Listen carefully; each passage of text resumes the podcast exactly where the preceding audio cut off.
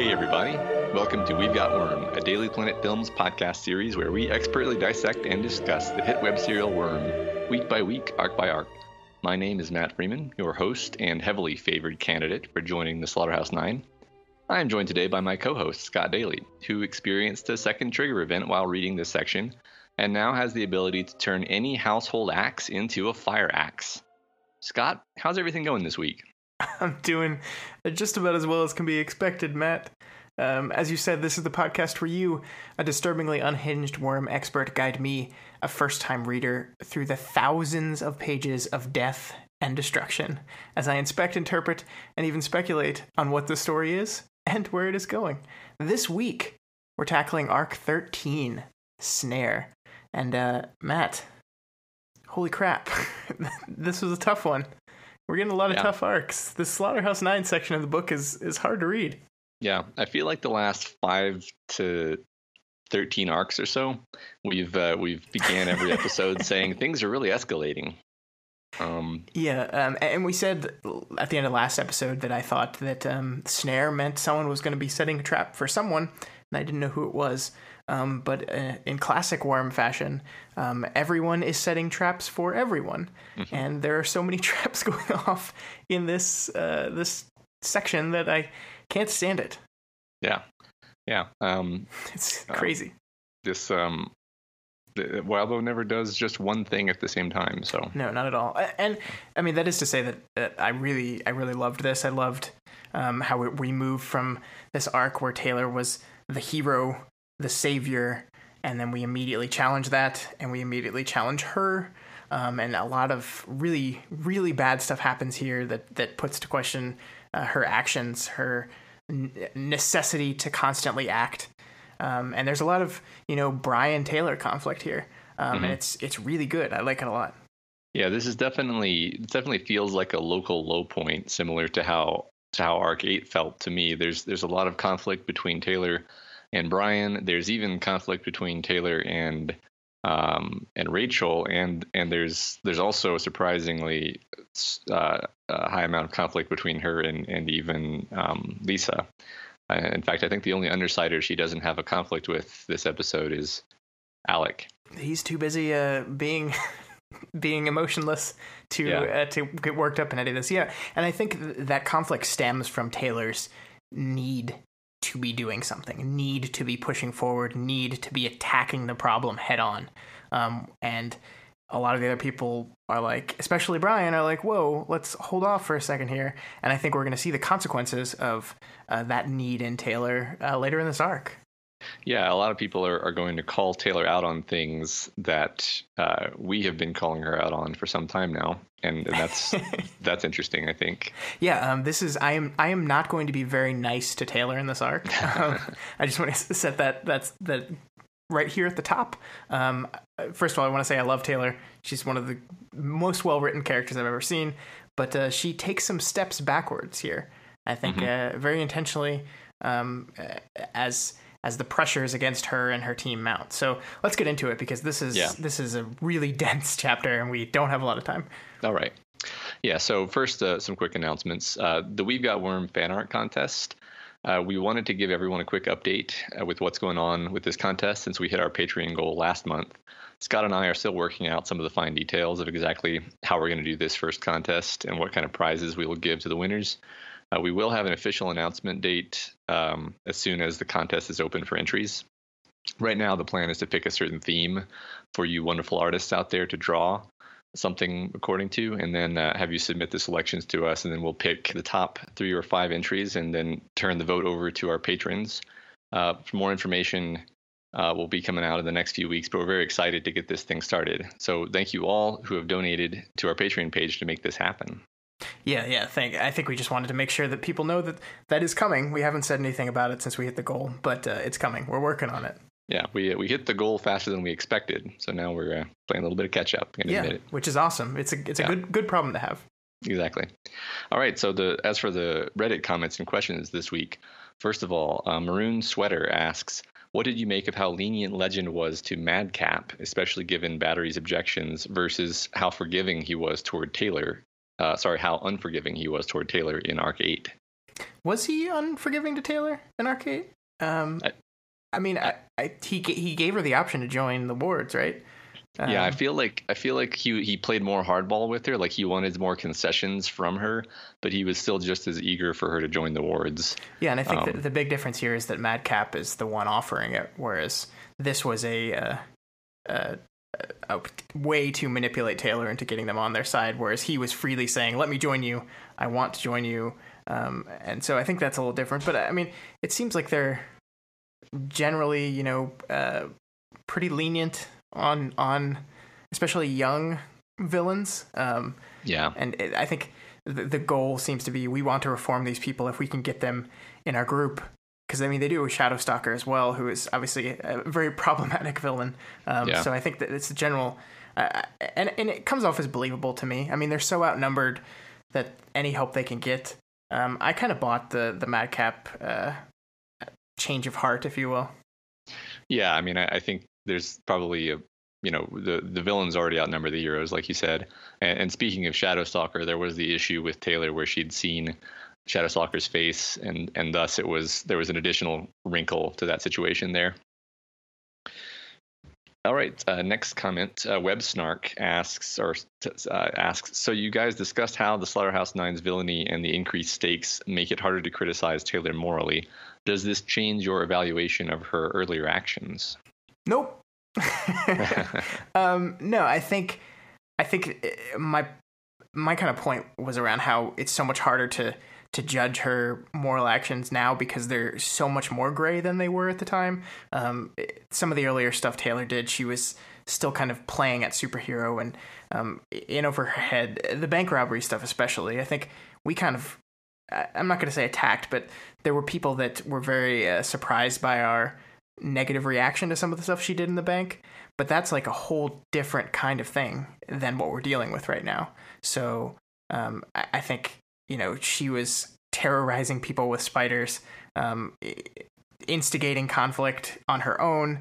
This is her doing stuff in response to monst- literal monsters coming to her, her city and her door. So um, I, I, think I think we were fair on Taylor, you know, from the beginning, um, and and I think that's I think we see in this this chapter that some of that judging we did is uh, intentional and was kind of put there for us to notice.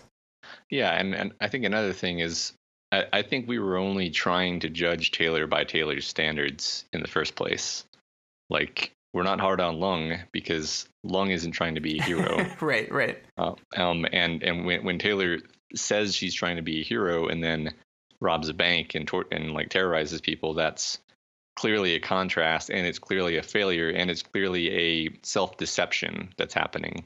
Whereas in these chapters, she's she's doing some pretty questionable things, but I, I, think there's maybe I don't know, maybe you disagree, Scott. I think there's relatively less self deception here because she's she's actually facing the fact that she feels like she's failing fairly frequently. She just doesn't see any other choice. Uh, in the earlier arcs, she didn't have that excuse. Yeah, we, we I, I completely agree because we've we've talked about how her compartmentalization tends to fall apart on her, and I think we see it in this arc. We see her compartment, like her compartments, break down, and uh, she's confronted with the reality of what she's done in the past and the failures that, uh, or perceived failures even, um, that have occurred to her, and she takes that and uses it um, to act more and to, and in some ways, to kind of double down on that kind of behavior. Um, mm-hmm. So I, I, think you're absolutely right. I think this is we're we're kind of judging her on a different scale now. Um, so no, that, I guess that's a very long way of saying no. Um, I still think we were fair about what we said about her back in those early days of cops and robbers and you know just crazy bombers, which seems so innocent and quaint now. Yes, yes, context is important. That's I think that's the point. Yeah. So uh, commenter Foxtail Lavender uh, says she wasn't a fan of how Assault and Battery's relationship was set up. She says, I think it was an attempt by Bo to write a cute romance, but he missed the mark. It came off as assault harassing battery for an uncomfortably long time. I think there are a lot of better ways that this could have been handled. What do you think about that, Scott? Yeah, I like this comment a lot because um, you and I are men, so we uh, we don't. There's not a lot of uh, female representation on this podcast. Some would say uh, zero. Um, mm. So we look at things from our perspective, and this is something that um, I read this and I hadn't thought about it, and I went back and read the chapter, and, and I think uh, Foxtail has a, a, real point here because there's there's a certain level of like this idea that if you ask a girl out enough times, she'll eventually say yes, as if like that's romance. Like yeah, we we, we all learned from Han Solo that, that you know you're supposed to basically sequester a woman aboard your starship and yeah physically corner her, and that's the yeah. It's this weird like no means try harder thing instead of yeah. no means no, and I think that's that's a very important distinction. Um, so I, I just like this comment because I, I would hope that both uh, Foxtail and any other female listeners we have would keep bringing these comments to us because this is something from a perspective that I can't fully understand. Um, just just naturally, like I, once I hear this co- comment, I can go look at it and see exactly what they're talking about. Like, yeah, that's a that's a good point. Um, but so I love that kind of uh, that kind of perspective on this stuff. So keep them coming. Thanks, Foxtail, for the comment. I like that a lot. All right. Well, uh, thanks everybody once again for all your questions, comments, and discussion audience interaction is really important to us, obviously. So we're always happy when we have so many questions and comments that we're forced to pick only a few of them. And now let's move into ARC 13. Let's do it. This is All right. It's really dense, guys. It's really yeah. dense. Yeah. So Taylor uh, starts off reading the terms of the Nines test, which have been delivered on a piece of paper. Um, they are very detailed, and uh, among other things, they prohibit interference from Legends team, which is in town. And it turns out that Mannequin will be performing his tests first on the candidates uh, with two days of time allotted to him, which is one less day than everyone else will get because he has a penalty for losing to Skitter in the previous arc. Yeah, I think last week we talked about how I didn't really get um, how this Tattletale's whole let's change the rules on him and set up this weird thing like really helped them.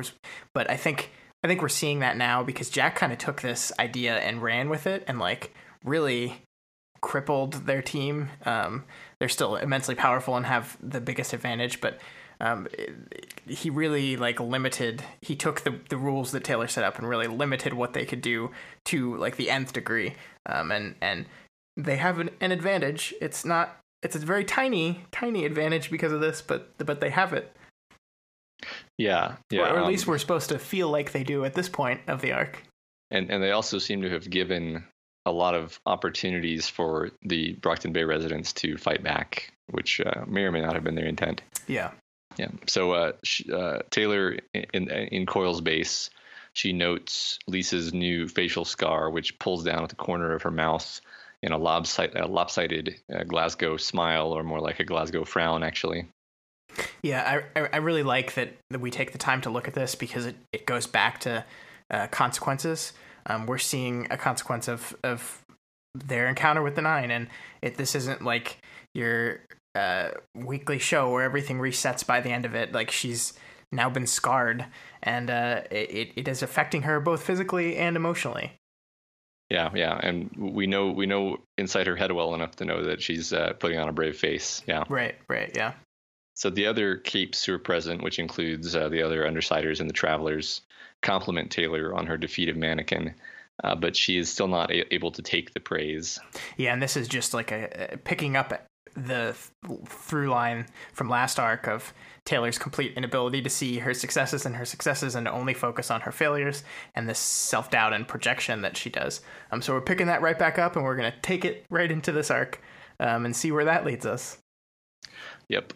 I, I, I don't know, Scott. Uh, it, so so um, they talk about how Hookwolf is currently advocating consolidating all the Brockton Bay Capes into a giant army and just crushing the Nine, but uh, they don't want to do that for, for various reasons. Yeah, I like how they say this is a really bad idea, and then like do that exact same thing later in the arc, but with less people. So yeah, right. Basic, yeah, basically every individual team just ends up having the same idea and not banding together. Yeah. So we, we also get more Noel flavor here, uh, where Trickster says if Siberian does get to Noel, then Noel would probably make it out, but everyone else wouldn't. Yeah, I really like. I'm I'm starting to really like the the travelers detail we get. Um, we're, we're getting a lot of sprinkling about them. Um, there's a lot of stuff in here about how they don't seem to really be gelling as a team. They seem generally frustrated, unhappy, and uncomfortable around each other.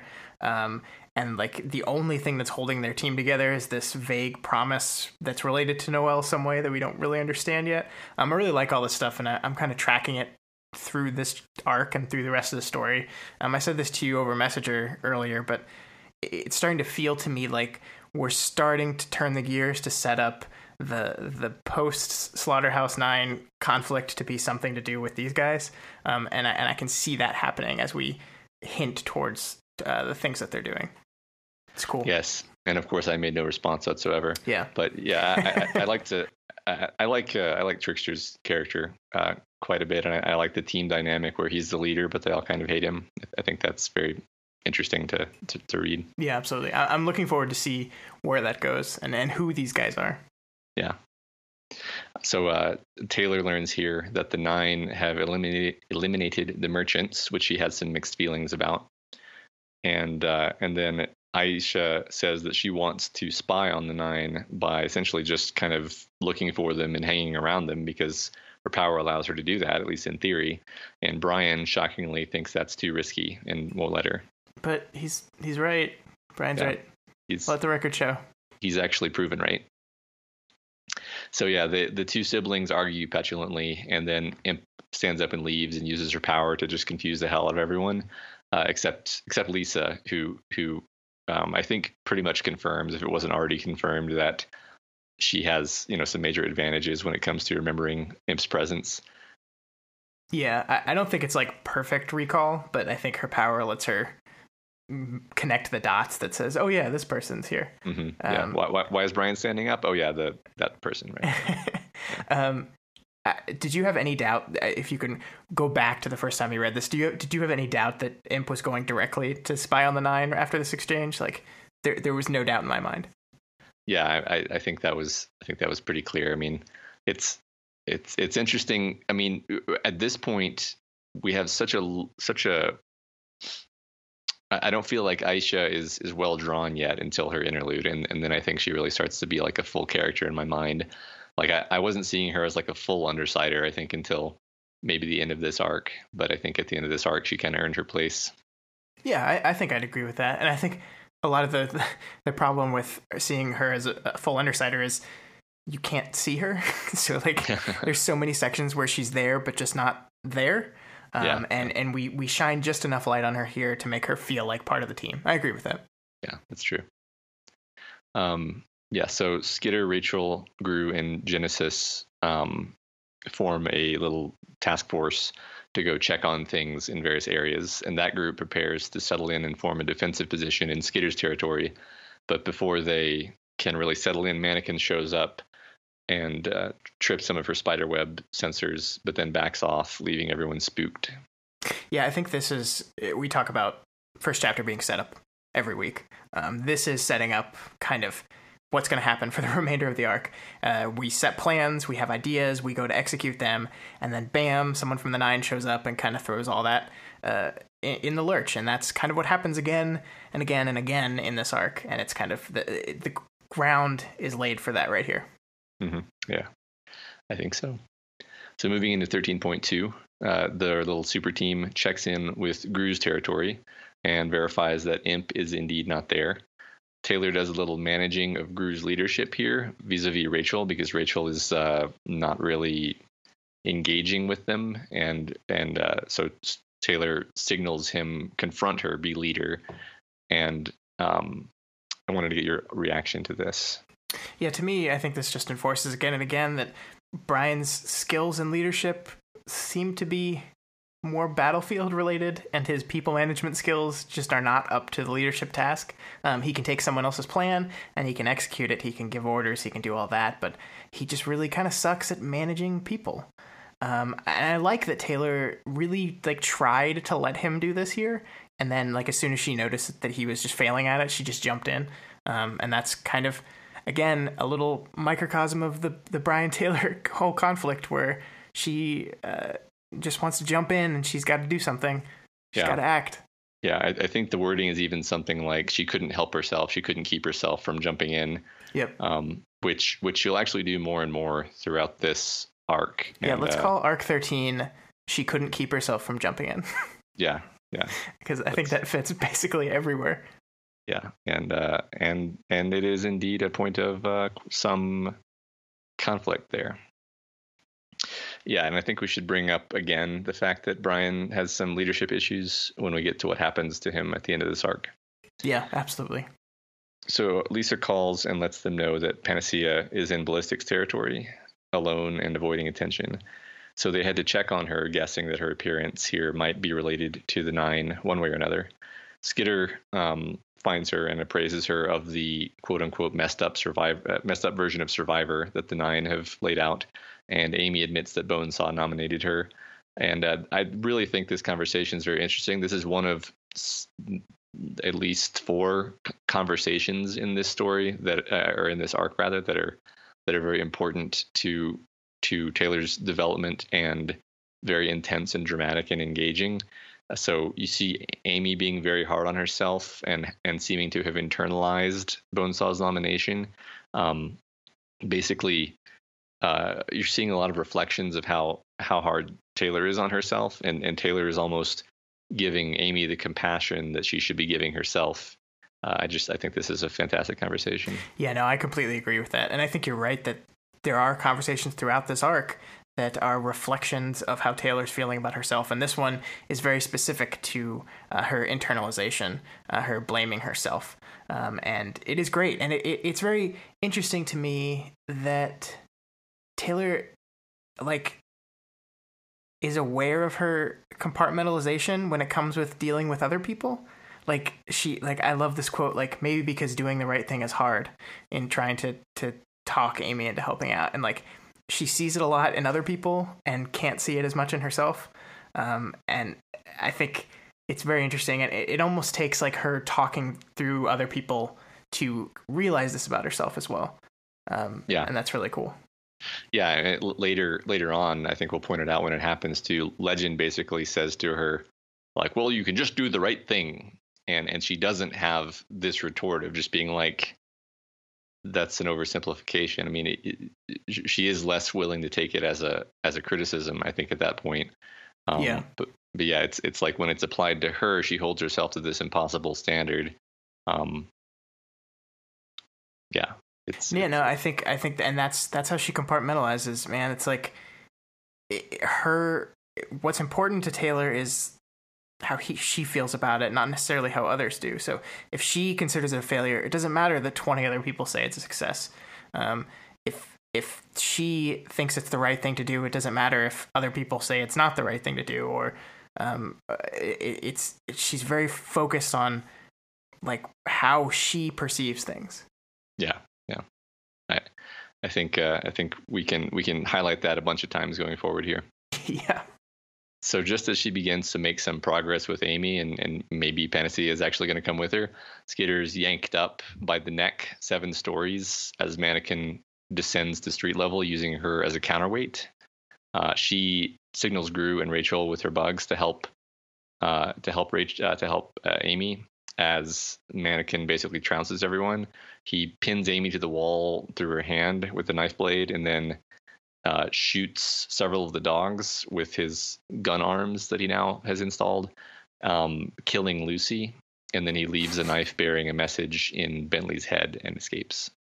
Yeah, they're like completely taken apart here. Like they're caught flat footed and they just get devastated. And of course, another puppy dies because Wildbow enjoys it when I'm sad. Um, and I, I really do think that this does a lot. First of all, it it sets a it establishes you know, we saw her defeat Mannequin last arc, but he's still very strong. He's still a very effective person. He can kill them all super easily.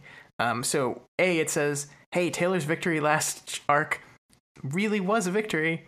Um, and then also, our guys are in trouble because really the only reason they didn't all die here was because he specifically doesn't want to kill them.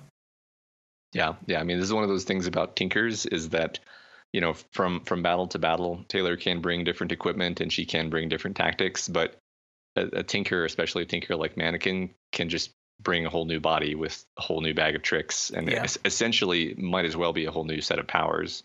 in terms of what we see him do this arc. So after that fight, we learn that Amy can't actually uh, cannot actually heal herself, and she is completely freaked out because she's not really a combat cape at all. So she runs away as Taylor realizes that Mannequin wasn't interested in killing them, but rather making her suffer. So uh, she knows he's going to go kill her people. So she heads off to her territory on the dogs. Yeah, and we're just at the still at the beginning of the arc here, and we're already getting to bad, bad stuff, and it's only going to mm-hmm. get worse from here. Hooray! Yep. Yeah, we we lost the dog on on chapter two, so that's not a it's not it's not looking out. So we next chapter is the first interlude of this arc. It's the it's the Aisha Imp interlude. Um, and we start off with a depressing tableau of trashy people taking stolen merchants' drugs, which then turns out to be a slice of Aisha's home life. Uh, so in this scene, she's basically just being a voyeur and sitting there with her power active and watching everyone with no one aware that she's present. And she learns that her mother is pregnant. Um, and this is very depressing to her and I, I don't know. I thought this was really interesting and maybe contradicted a lot of kind of what I expected to see inside Aisha's head. Uh, it turns out that she has quite a lot of self awareness, um, but but on the other hand, she definitely has a lot of triggers that put her in a bad headspace that when she uh, when she runs across them, which she tends to run across them fairly often, it seems. Yeah, I agree with that, and and I I really like how this starts.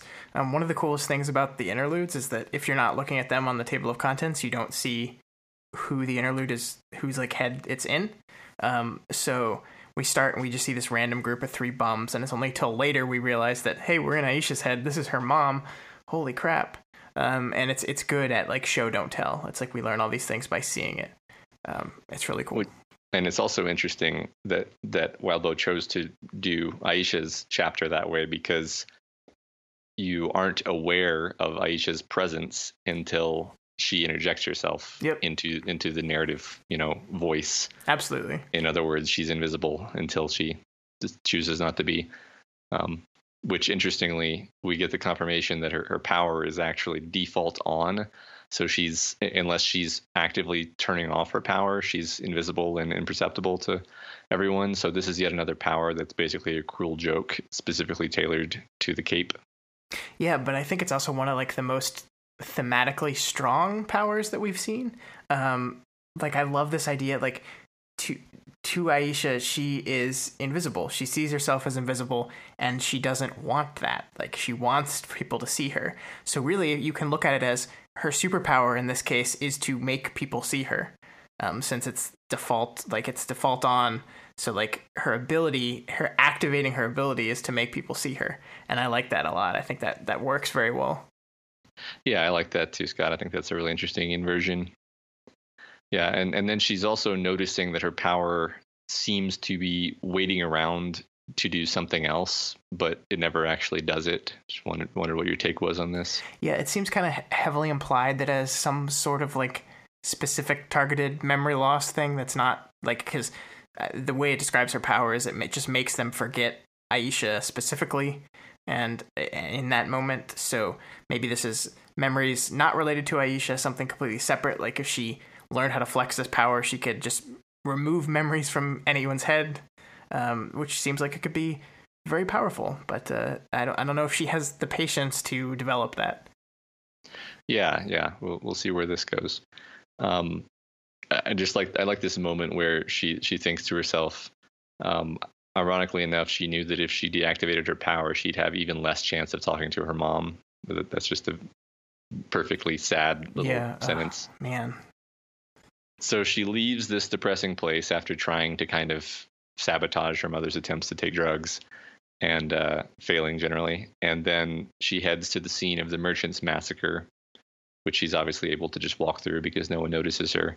And she follows various smears of blood from the scene to a building and then follows the blood trail up to the third floor of this building and just walks into the apartment where several of the Slaughterhouse Nine are hanging out.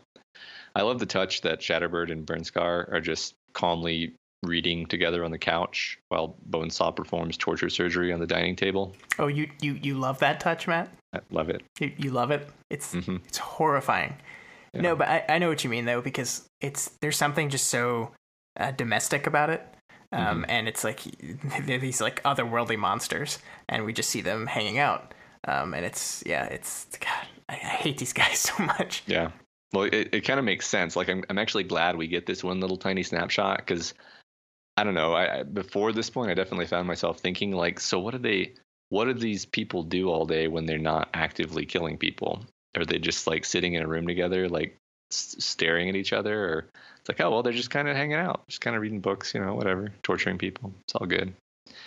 So, um, yeah, it turns out uh, Aisha lacks Skitter's childish scruples about uh, killing, especially when she's watching Bonesaw torture someone to death. So she promptly stabs Bonesaw in the throat and then slashes her throat and then stabs her in the eye. None of which does anything because Bonesaw.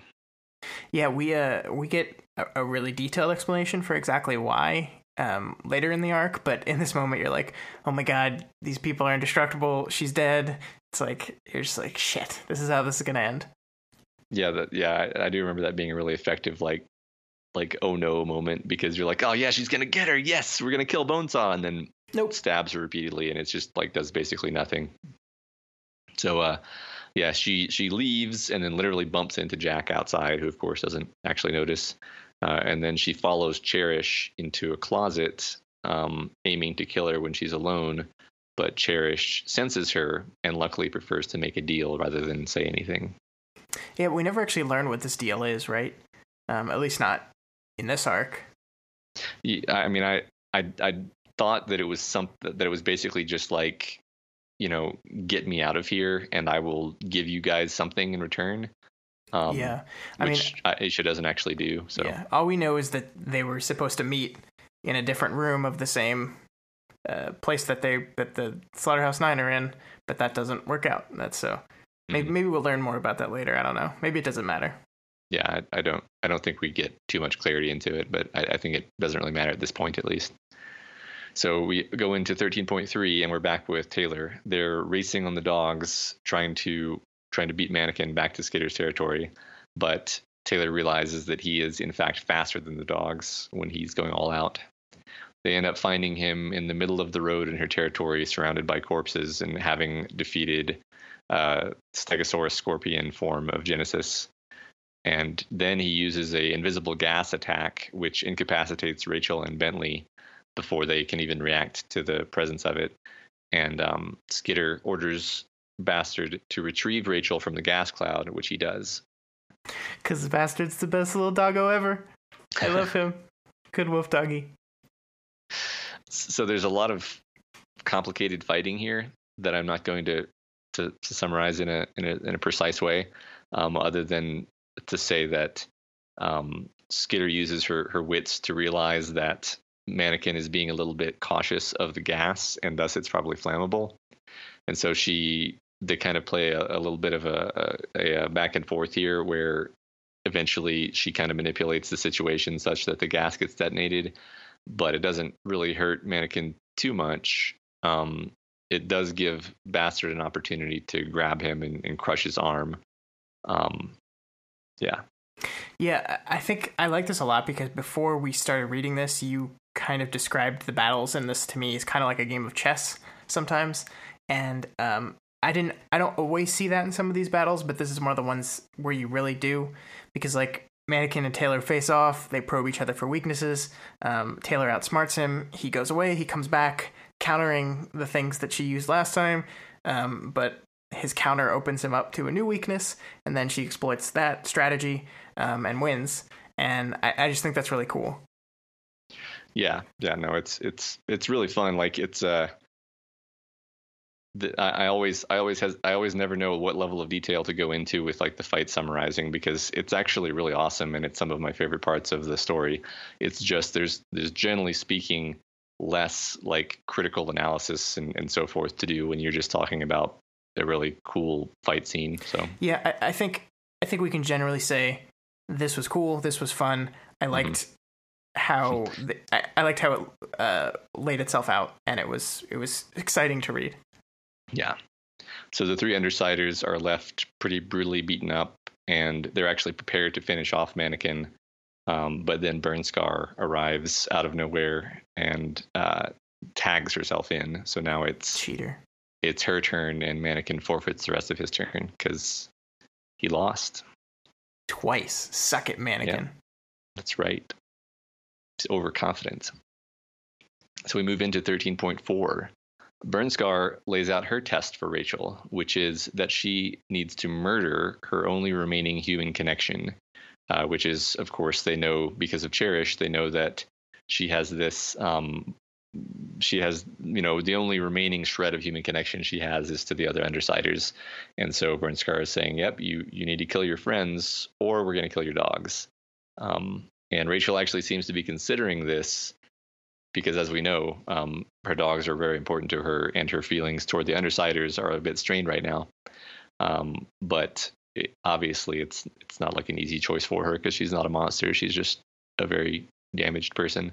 Um, yeah, it's so good though because it just relates back to her central conflict. Like it relates back to that whole lone wolf or pack dog thing. Um, you kill your your pack, you're no longer the pack dog, and you become that lone wolf or you don't do that and we'll kill the only things you feel at home with. So, as much as I still think that Rachel would never do this, like this is the closest I got to saying, "Oh no, maybe she will," because this is like to to threaten her dogs. Like, I don't know. Yeah, yeah, no, I, I agree that it, I, I think it it felt like it was going to come really close. And in fact, I, I wouldn't say. I think the first time I was reading, I I probably thought there was a good shot that that this was the moment where Rachel was going to you know snap because she's she's not a she's not a, a, a I don't want to say she's not a good character, but she's not like perfectly good and, and, upstanding. She she makes a lot of mistakes and, and bad choices. So it's easy to believe that she would fall in this particular way and that her story would be a tragic one. Yeah, and, and she like Taylor has her own uh, moral code system and rationale for her actions. So you can see you can see a, a line of thinking where she decides that that's the right thing to do. Mm-hmm. Yeah, that's true. I mean, yeah, she's she's had no problem like maiming innocent people before, so. Um, so yeah, they they managed to distract her and, and use capsaicin bugs to kind of uh, get an out from from Burnscar, and they end up staggering out of the inferno created by her and down to the beach. if by staggering out you mean they got like blown up and lit on fire as they ran away, okay. And literally, literally like badly burned. Yes. Yeah, like she's second degree burns like all down her legs. Yeah. So there's just this little bit where Taylor is being hard on herself again. I'm just going to read. I'd cut ties with my dad, dropped out of school, helped get Lung arrested, and started a chain of events that had led to the ABB terrorizing tens of thousands of people. I had served as a distraction for so a power hungry supervillain could kidnap a girl and keep her drugged up in some underground cell for months. I'd stood by and let a man die. I'd become a full fledged villain, pledged to protect people and then let them die horribly, not once, not twice, but three times. Hey Matt, wasn't this like all the stuff that we we pointed out? yeah, and I and I almost think that you may have said something like I hope that Taylor at some point gains some level of self awareness for her responsibility for these events. No, and and I I love this, and I'm glad you pointed this quote out because like she's in this moment of utter defeat. Like she says this as she's watching her territory burn. Like her territory is just on fire. Um, and, and in her lowest point, in her defeat, like all these compartments just kind of come down. Um, and you know, we we came off sometimes as uh, mean to Taylor or uh, judging of Taylor, um, but we throughout all that were never half as mean to Taylor as she was to herself. Um, and and and I like I've said it again and again that the important part of all this is not what I think morally about her actions; it's what she thinks, and it's very clear here is that it was a big deal to her that she felt guilty, that she feels responsible. That that is the important part, um, and and we see that here that she does feel that that that maybe we can have an argument of whether it was okay to leave Thomas to die or not, but she says right here, I stood by to let a man die. And that's that's important. Yeah. Yeah, definitely. And then and then the only other important thing is okay, now that you've come to this realization, what are you going to do about it? Um, and we'll see that in a few minutes. Yeah, because th- that's that's the thing. Like we're not just like ragging on Taylor because we enjoy making her feel bad. Because She's fictional. Um, it, it, it's more like we want to see her transcend this and and learn something and right. grow. Right. And, and and we do see this start to happen here because she she achieves some some heights in various regards. She she achieves some measure of strength by hitting bottom in this particular regard. I think. Yeah, yeah. I mean, there's still plenty of concerns that come out of that finding of strength, but you're Yeah. you're absolutely right that Right. um, we are going to see. You know, a lot of people they come to this moment of utter defeat and they roll over and they give up, and that is not who Taylor is. That is not what Taylor does. Um, there's this this inherent strength to her. Yeah, right. I yeah, I definitely don't think that this is a, this is a moment where where she finds true heroism, but it is a moment where she finds kind of reserves of strength that she hasn't tapped yet. Yeah, yeah, So yeah, so they remember while they're staggering along the beach, uh, Grue and her do uh, that that Genesis is in her lair, uh, in Taylor's lair, I, I should say, um, which might currently be on fire. So they need to go help her out. So they take the storm drain entrance um, on the beach up into her base, and inside her lair they find Charlotte with a mess of kids hiding, and um, Genesis in her you know human human Genesis uh, sleeping. So Taylor orders Charlotte to take the kids into the storm drain and realizes that Genesis needs a wheelchair, which uh, we didn't know yet. yeah. This is the first time we've seen Genesis in the flesh, um, and I still didn't really have a clear understanding of how her power worked. Um, and now we get some of that flavor text, and it's it's pretty cool. I like it a lot. Yeah, yeah. I mean, I, I, I it's hard for me to remember what we know when, but yeah, it's it's cool that she's uh, uh we we had no idea like we we knew it was a projection, but we didn't even really know what that meant. Yeah, So Taylor's getting uh, as they're cooped up in in the lair, just just her and Grue basically, with Genesis still asleep at this point. Taylor is getting really aggro. This is a this is a fairly important scene for her. She's basically preparing herself to just head out again and fight, even though there's nothing she can do, and her power is almost useless against Burnscar. And Grue actually at this point has to physically restrain her and basically like push her against a wall. Um, and she, she, you know, she's saying, I'm going out there. They're just bullies. They're powerful. They've got every advantage, but that's all the more reason we can't let them get away with this. So it's this very like justice minded mentality without much concern for practicality in this moment. yeah. And there's that that that B word again. Um, Mhm. I, I love I love pointing out every time it's used because it's so important and central to everything that Taylor is and everything that Taylor does. Um, and like we were talking about a few minutes ago, this is this is why I love Taylor um, because she's in this moment of defeat, um, and she she doesn't give up. She doesn't throw up her hands. Um, she goes she goes and acts, and this is great and it's inspiring, but it's also kind of troublesome, right? Because Taylor's kind of flaw is that she can't not act. She has to go. She has to do something. And she's reckless to a fault with it. And Grue stops her here. She probably would have gone out there and died because she's like burned and like not in a position to fight. And I think this is this is kind of like an encapsulation of their arc through this arc, which is that she's reckless. She goes out there, and he's the one that can rein her in a little bit. Um, and he seems to be the only one capable of doing that. Yeah, uh, th- there's an intensification of a lot of the character relationships here, where you know we we've had we've had Grue push back on her many times over the last few arcs. This is the first time he's been like, "Stop!" put his hands yeah. on her. You know, it's it's the the um the intensity of things is escalating. Yeah. So at, at this point, though, kind of in the middle of this altercation that they're having, Genesis wakes up, and Taylor kind of comes to her senses with this other witness present. But she does come to the resolution that um, the the Brockton Bay folks aren't going to make it through eight more rounds of this because Jack has things too planned out, um, and that they're going to need to take the fight to the nine one way or another. So she she she says, so we go for the indirect attack. They want to play dirty. Let's play dirty back. Yeah, because sinking to the level of the Slaughterhouse Nine won't have any long term consequences at all. Yeah. Oh boy. No, I, I the, like, and it's we're gonna talk about this as we go. Taylor's plans and Taylor's quote unquote recklessness and what that leads to. Um, and it's tough because on one level you understand that she's probably kind of right that they're not going to win doing things the way they were doing things. Um, but on the other hand, you're very concerned for um, these people that seem to be willing to do whatever it takes to win this fight. Um, not even like closing the door on what it takes is. So, I, yeah, I, I think we'll we'll get into the details obviously in, in terms of in terms of what's about to happen. Um, but you know, we're definitely entering a domain where it's the the issues are less about the morality of Taylor's choices and more about the uh, maybe strategic wisdom of them.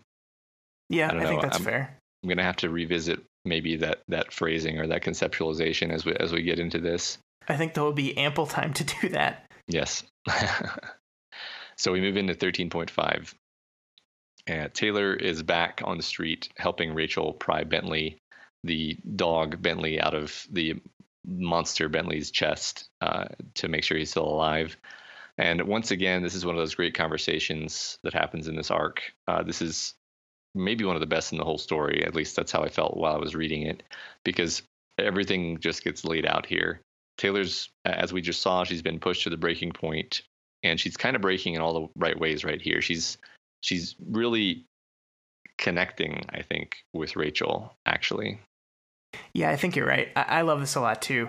Um, and like we said, there's a lot of things that Taylor does in this arc that I don't particularly like, but um, she comes out of this situation with like I've got no fucks left to give, and she takes that, that mindset and like puts it towards her relationship with Rachel, and I think they're finally able to break through a wall in their friendship that they hadn't been able to before um, because of this like like look we just have to lay it all out here. Like we don't have time to fuck around anymore. Like things are serious now. Let's get over this. And i think it's really powerful and important. And it's uh, consequently like the exact right way to approach rachel with all this stuff. Yeah. Yeah. I mean they, they don't exactly hug here but um but but she basically rachel's like i'm not your friend. And taylor's like I don't care. I'm your friend, despite all the shit you put me through. Yeah. And and and Rachel, because because of who she is and how basically how how abused she is, she's you, you know that that you know that that reaches her, even if you know it doesn't seem to. I guess. Um. And uh, yeah, Taylor does say that they're kindred spirits, which I believe is exactly what Siberian said. Yeah, and you see her like noticeably flinch. I love that mm-hmm. moment where like you see her react to that. It's so good. Yeah. Yeah. And then here's my favorite moment, um, where they become best friends forever again.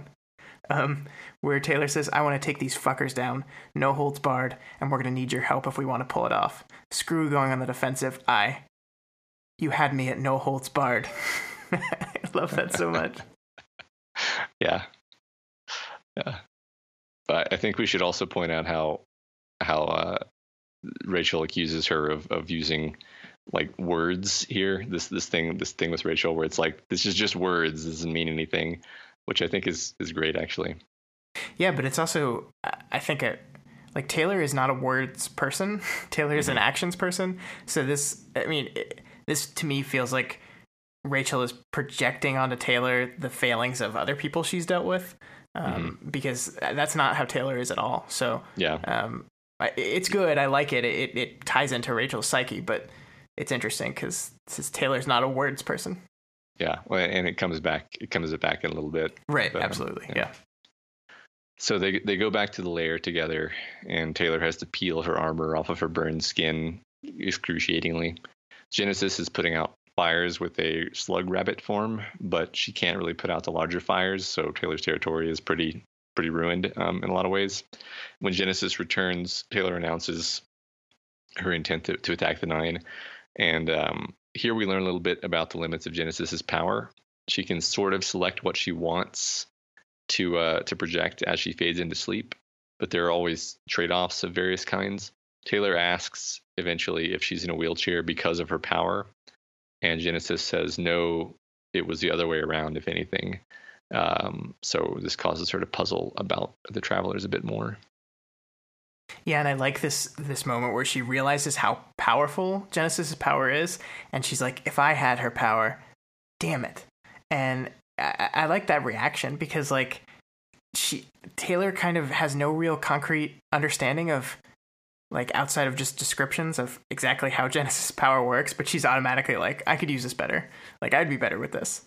Yeah. Um, and and that's an interesting little beat. But yeah, I mean, again, we get more travelers flavor text again. Like we're getting a little bit more about what's going on with them, um, how uncomfortable they are. What, like it's just little sprinkles, and and it's interesting, but I don't know what to do with them yet. hmm Yeah. No comment. so yeah, so um, the travelers and the rest of the undersiders show up at uh, at her at her lair, and this prompts Taylor to go into a little speech about how the undersiders are scary, um, which is something we've definitely highlighted before, and how the undersiders' tactics relate to the tactics of the Nine. Um, Taylor describes the the undersider tactics basically as calculated recklessness. Don't get caught up in a fight. Think through the plan, and um, basically insinuates that this is also the strategy of the nine, and that this is kind of the, the, the undersiders need to play to their own strengths and, and use this against them. Uh, so so first, of course, they verify that everyone present is willing to kill if needed. hey, escalation. Um, yeah. I, I I love this moment a lot. I love. I think Taylor specifically says the nine are us on steroids, and I really love that she's so conscious of that connection between them. Um, Matt, how how did the "Are you willing to kill" moment land for you? Like the first time you read it, because like like I said, this is to me this was like real escalation. Like the gloves have come off, um, and like they're not fucking around anymore. This is serious. Yeah. So for me, this not just that moment, but this whole kind of framing and, and sequence of events that's about to happen was part of a, st- a shift, both in terms of stakes and in terms of tone, into something that that I'm am loosely thinking of as like more of a Tom Clancy novel, where the idea is is that you're you're going to accomplish a mission, um, and the mission in this case is basically like an assassination mission, uh, you know, a fairly complicated like special forces mission basically, and you have whatever whatever tools that you can, like literally whatever tools you can get access to, you're entitled to use, which is really uh, a departure from what we've been doing up to this point, where uh, everyone was very cir- circumscribed by the norms of the Cape community. Yeah, and I think uh, the the moment where they get bombs and guns um, kind of cements that change, right? Mm-hmm. Um, I saw you, you pointed that out here, and I, I really love that because like we've seen these like superheroes play with um, like superpowers, like lasers, and all this stuff. And it, it, there's been death, and there's been destruction, and there's been, but the, it, kind of existed in this fantasy world of superheroes. Um, and then guns and bombs are mundane weapons. They're they're human weapons. They're human tools of violence created to destroy. And that's just like a whole separate distinction from like the fantasy like comic booky type stuff. Um yeah. and it just adds a level of of reality to everything. Like they're not playing cops and robbers anymore for sure. This is war. Um, right. And yet yeah, it's it's it's shocking in its mundanity, I think. Yeah, I, am I'm gonna maybe retract my Tom Clancy comparison and instead maybe go with something like the movie Heat, where it's this yeah, would be like, like if that. you had like Captain America, like with the sniper rifle covering Iron Man as he, you know, makes a trade with somebody and then has has to blow somebody's head off. It's it's um, it's like you said, it's it's that it's that moving the frame into almost a different genre that makes you kind of it kind of shocks you um, with the contrast of what you're actually looking at. Yeah, I agree. Yeah, I, I like I very much like what you said about the the mundanity of it. So yeah, so in this scene, um, Taylor, you know, she's asking for explosives and guns and grenades from Coil, and she's clearly taking on a leadership role here. And and even Coil is just like, "Yep, whatever you need, Skitter." It's it's very uh, encouraging this behavior. Yeah, because I think she's the master of this, and I think it has to do with her ability to multitask. She can think on hundreds of different levels at the same time because that's what she does with her bugs. And I think it just gives her this advantage in this realm as well. Um, she's really good at it, so everyone's just kind of like clearing the way for Taylor's plan. Um, a plan which she still admits is reckless, just calculated recklessness, which mm-hmm. is a hilarious term. yeah. That's some political doublespeak right there. yeah. Right. Yeah, and that's I, I, guess we'll we'll have plenty of opportunity to point this out. But she, she, at some point in there was like, yes, the key thing is to think through every aspect of the plan, and and I'm and I'm like, you know, life experience has taught me that you can never think through every aspect of a plan because what gets you is the thing you didn't think of. Right. And that's and, of course what happens. And yeah, uh, twice. yeah. Actually. Right. Yeah. Yep. Uh, so all of all of that said, uh, Taylor did kind of take the take the reins there, but as we move into 13.6, Grue is still the battlefield commander. Yeah, and I think this ties specifically into what we were talking about before, which is like Grue. I don't think is the planning guy. I think he's the executing guy, and I think he does work well with this. I think executing the plan that Taylor came up with, Grue does a nice job. So mm-hmm. when I say he's not a good leader, I mean in specific areas, not in all areas. Right. Yeah. I mean, he's he's a good commander. He's a bad manager. Yeah. I think. Yeah. yeah. Yeah. So the joint strike force of the travelers and undersiders is arrayed on on several building tops surrounding a region that seven of the uh, the enemy, seven of the nine, are are strolling through. So the nine are just strolling down the street, just killing everybody in their path that they run into. Um, it's it's kind of sickening, and uh, yeah. It, it, I, I remember this being, for, for whatever reason, I remember the first time reading this and just being like, "Oh my god!" yeah, and it's really tough too because like it's hard to argue with the line of thought that says the best chance for preventing more death is to let them do this until your plan is executed, right? But being able to sit and watch people die is a whole different thing. Mm-hmm. Um, and, and, I kind of wonder if they were in Taylor's territory and she was watching her people die, um, what her reaction to this would have been, if it would have been different or not.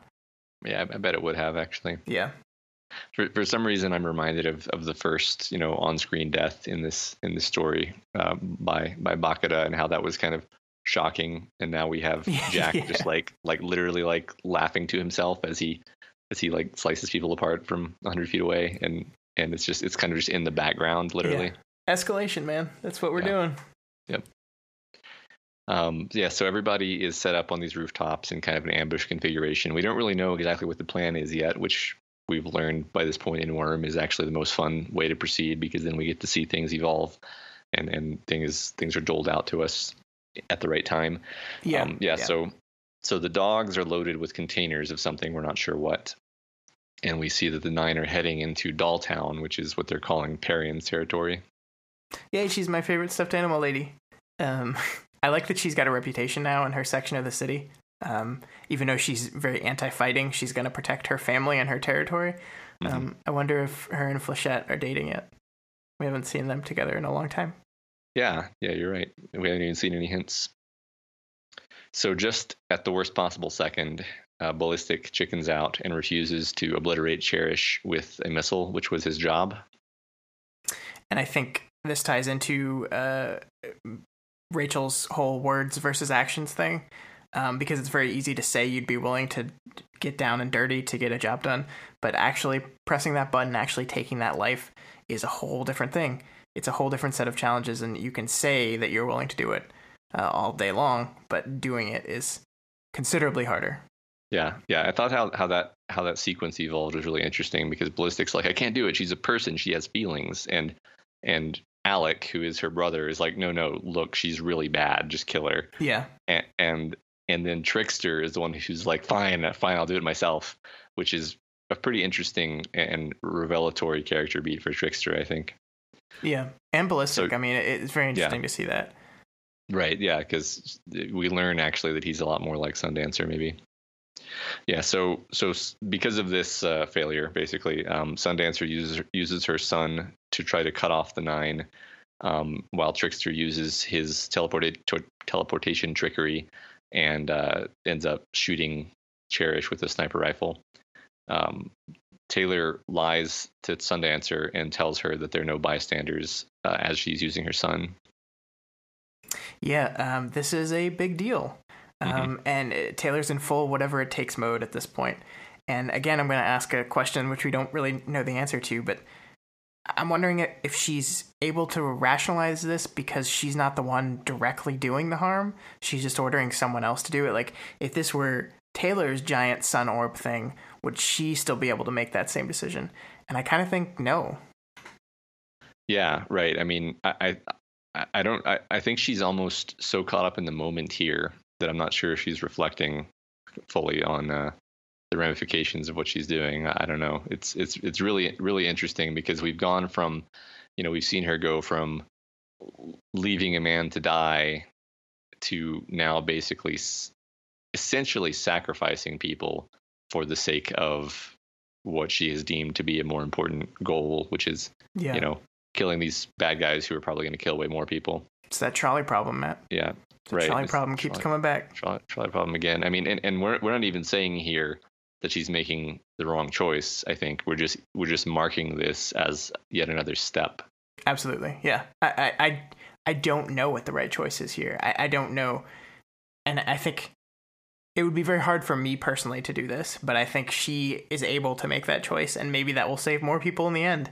It's just tough to know. It's tough to know those things when you make those decisions. Right. Yeah. This is why I could never be president, Scott. I could never just be like, yeah, um, there's a lot of uncertainties, but you should probably just bomb those guys anyway. Yeah, yeah. So um, they they hope you know you have a moment of hope that that um, Sundancer's sun killed Jack and Bonesaw, but it turns out that Siberian had basically like grabbed both of them and extended her invincibility to them before it could uh, before it could burn them. Um, and then of course this doesn't stop her from going on the offensive while holding them um, so Crawler is going after Grue, who's on a separate rooftop, and uh, fairly awesomely, Trickster just keeps teleporting him and swapping him with trucks on the street level. So he just keeps getting reset back to the street level every time he gets close to the top. In the midst of all this death and destruction and stuff, I cracked up laughing at this. It's like yeah. every time Trickster just uses power just to annoy the shit out of people, it makes me laugh. Yes, I never get tired of this. It's really great.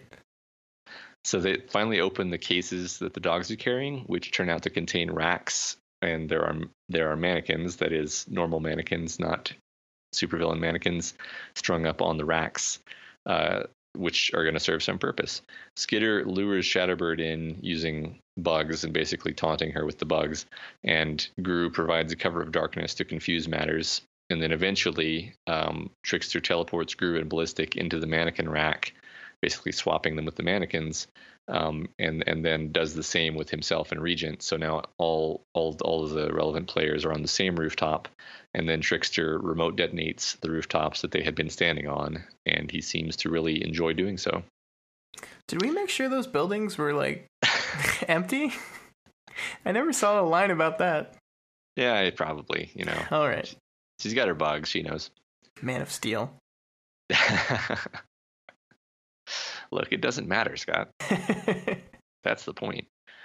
So, um, Grue volunteers for the risky part of the plan now, which is to use himself as a body swap for Shatterbird. So the idea is um, Shatterbird shows up, and then Grue jumps out in the air, and then they swap.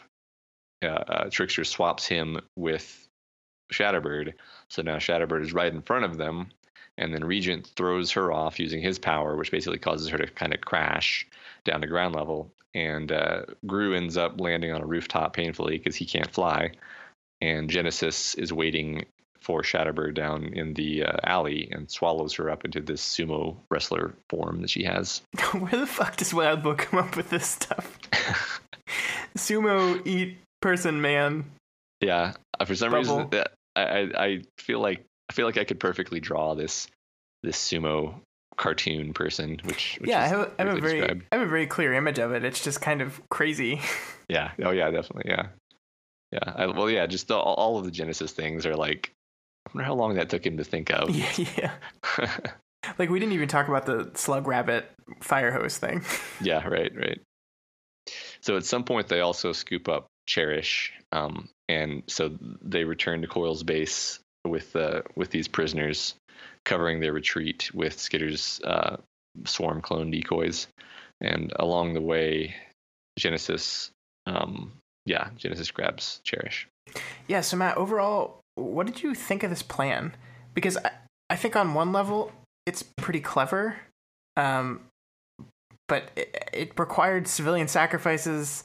Like it, it, I just like it seems very reckless, and it seems like they got pretty lucky. But it was also really well thought out and well executed. Yeah, yeah, it's it's it's always difficult to say because it mostly worked with one major failure that we're about to get to. um, so I guess it wasn't actually that great of a plan, all things considered, cons- since that was a pretty bad uh, bad loss actually that we're they're about to get to. Um, but they did they did capture two of the nine, so that that ends up being really impressive to other people later.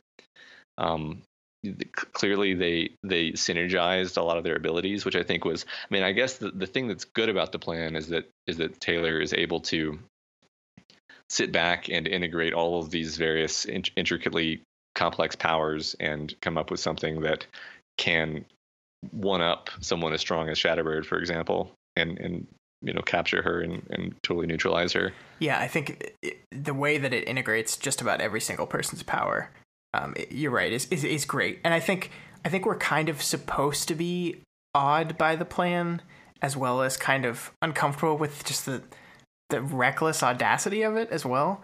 Um, and I think that's that's intentional. So I think I feel the way I should feel about this plan, which is like, hey, that was pretty cool, but also you got lucky as shit because it could have gone wrong in a thousand different ways. Yeah, and in fact did. I, I like the moment when um when Jack is is on the street just like looking up and laughing basically or or, or at least grinning because yeah yeah because from his point of view it's like there's there's just all kinds of crazy stuff happening above him and a fireball chasing people around and, and things teleporting this way and that way and uh he, and and he, basically it's all entertainment for him. So from jack's point of view it was a good plan.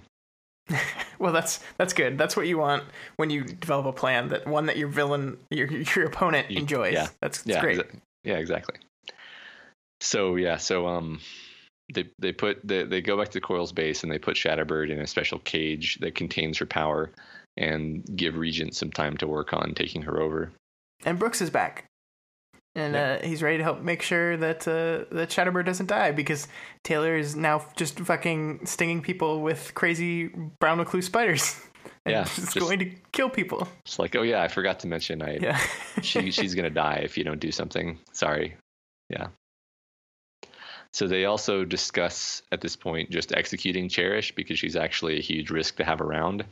And Taylor washes her hands of this. Yeah, this is really interesting because we just talking over and over again how Taylor has to act, how she's just constantly active. She needs to be the one making the choices, and here she chooses to not make the choice. Um, and I think this is very clearly like because she didn't. She's so concerned with saying or doing anything that makes Coil even remotely disappointed in her. Um, so she has to do it that way. Yeah.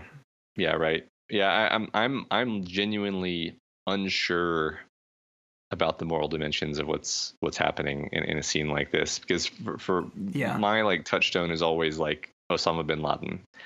I know I know nobody who was upset when when Osama bin Laden was killed, nor anyone who was like, we should have captured him and given him a fair trial.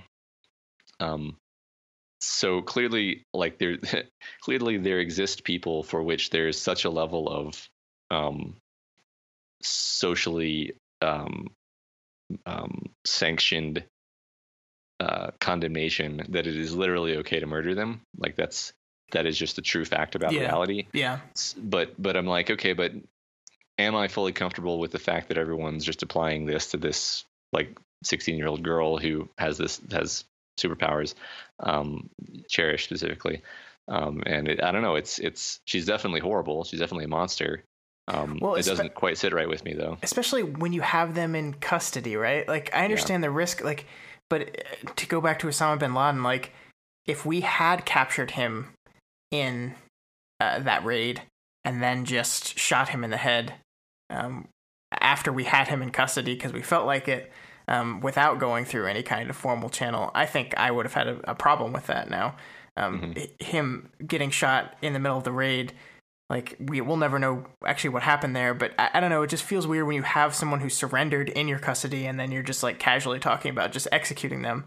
Um, there's something about that that rubs me the wrong way. Yeah, I, I, agree with you. I mean, and, and, it's additionally interesting later on that the heroes, it really kind of says something about, you know, this world that even later the heroes are like, whatever. Yeah. You know, yeah. Yeah. There's there's a kill order. Just. right. Yeah. Yeah.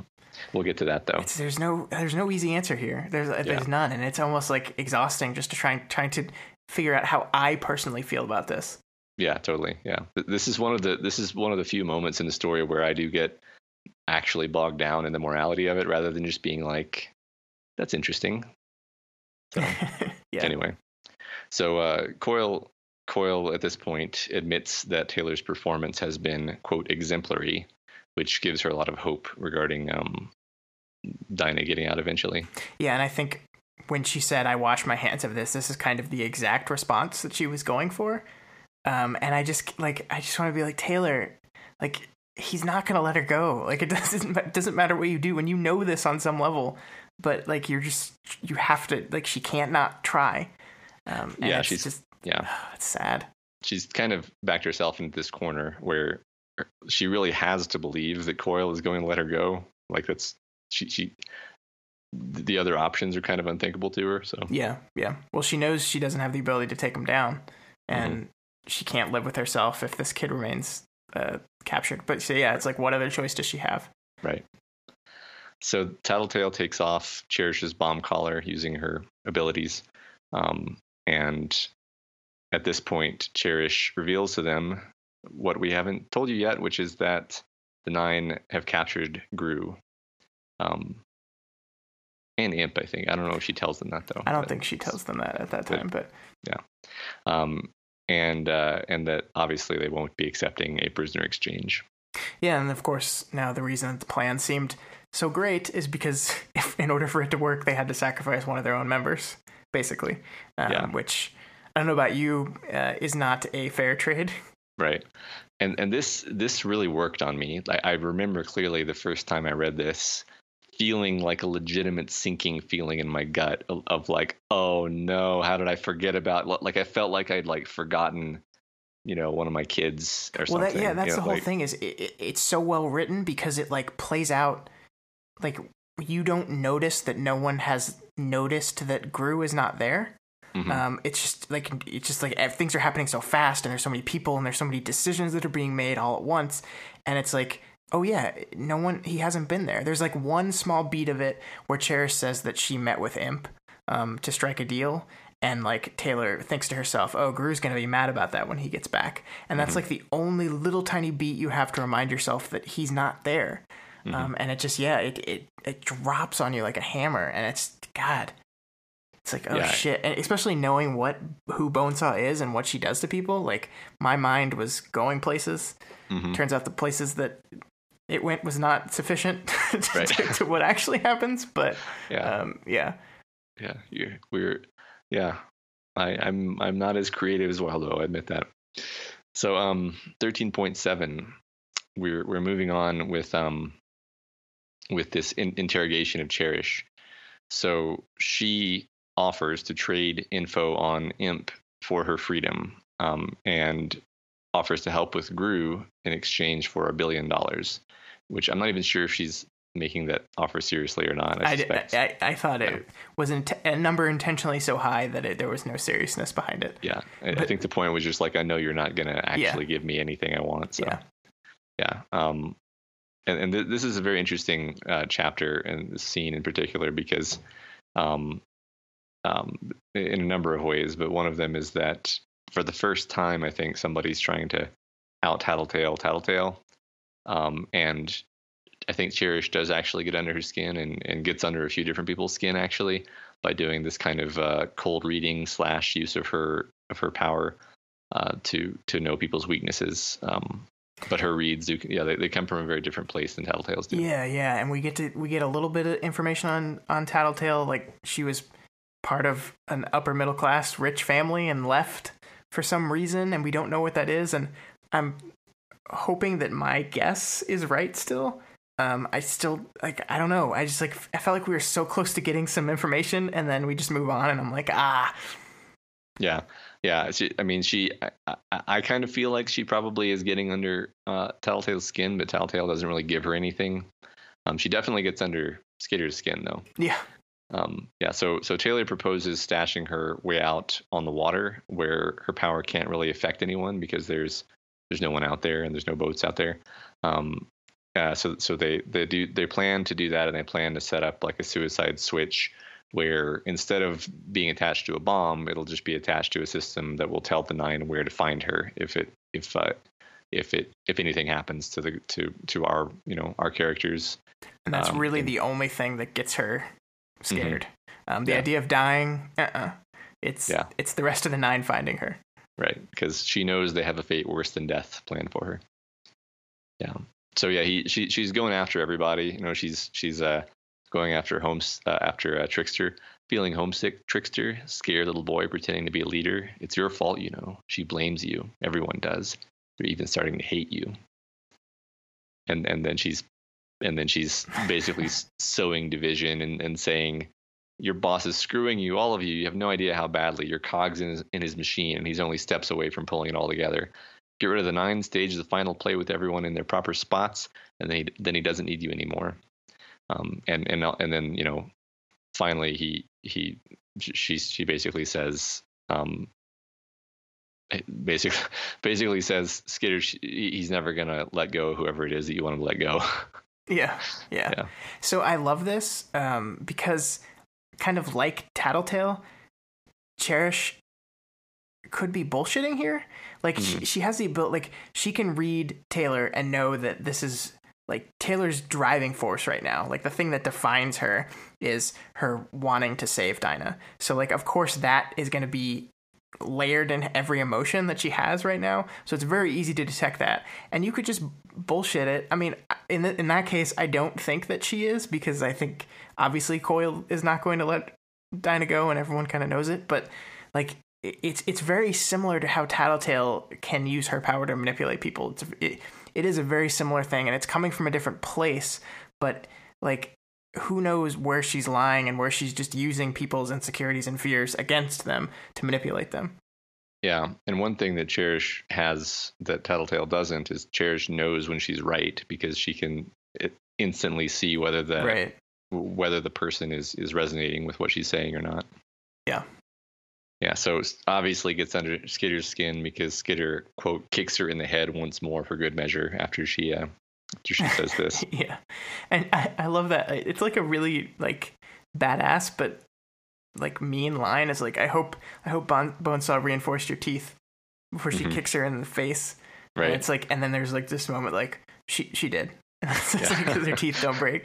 It's like, yeah, Jesus. Which is actually plot relevant. Yeah. So, um, so so at this point, Skitter has kind of a, a plan to go try to get the Protectorate's help. So she goes with uh, with a trickster to um, basically get as close as she can to the Protectorate, and then she uses uses a swarm clone and a camera and parks it at their front door.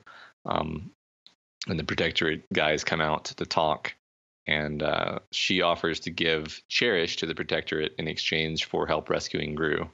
And the heroic Miss Militia, as as we just mentioned, is also quite practical and says, "Put a bullet in her skull and be done with it." There's a kill order on them.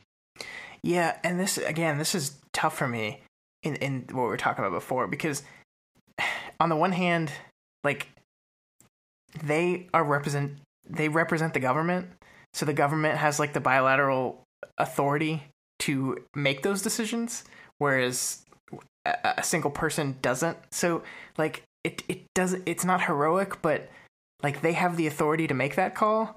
So I mean, I, I'm I'm partially okay. I don't know. Like I can't I can't come down on the side with this. It's really hard. Yeah, yeah. I'm not I'm not gonna. Yeah, I think we've then we've expressed our uh, complete uh, lack of moral clarity here, and and uh, we're gonna have to go meditate on this. so yeah, the Protectorate is not willing to stick out their necks and risk their own people, especially teaming up with villains, notorious villains who they don't trust. Um, and and Legend kind of kind of verbally goes after Taylor and is like, "Who are you?" and and you know what's going on.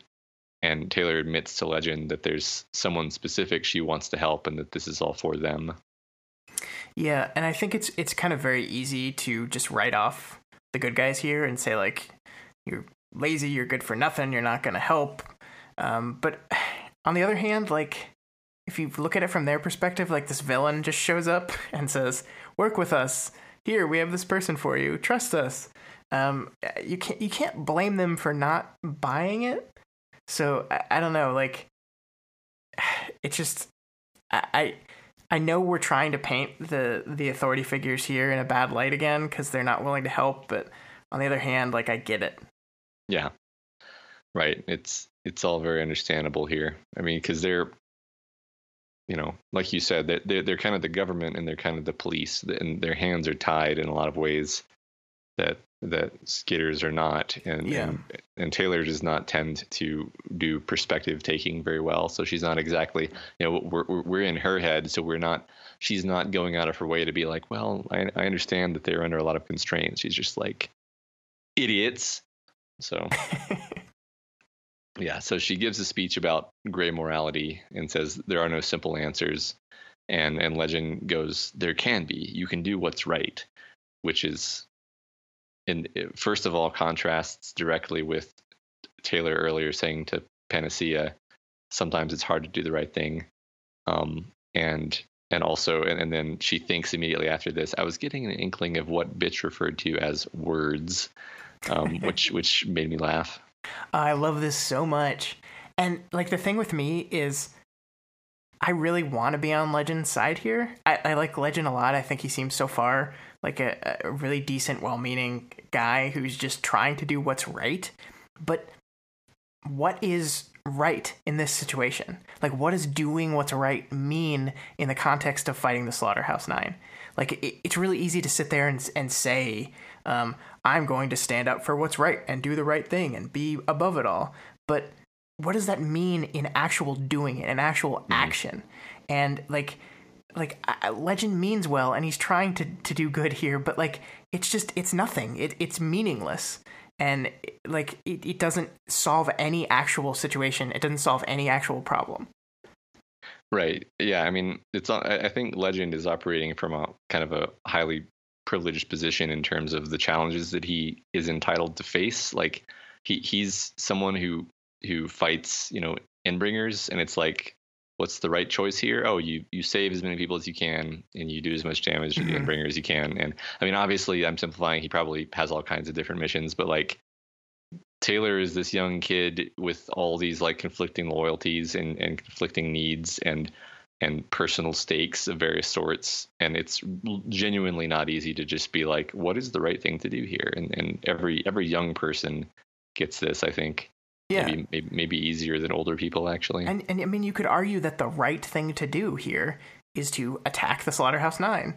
I mean yeah. like so like i just like I, like taylor is is talking about how gray morality is and which of course she's she's right. She's absolutely right. And it's very wise for a kid to be on this and then like legend just comes back with this like meaningless diatribe about mm-hmm. um, well you you could do what's right.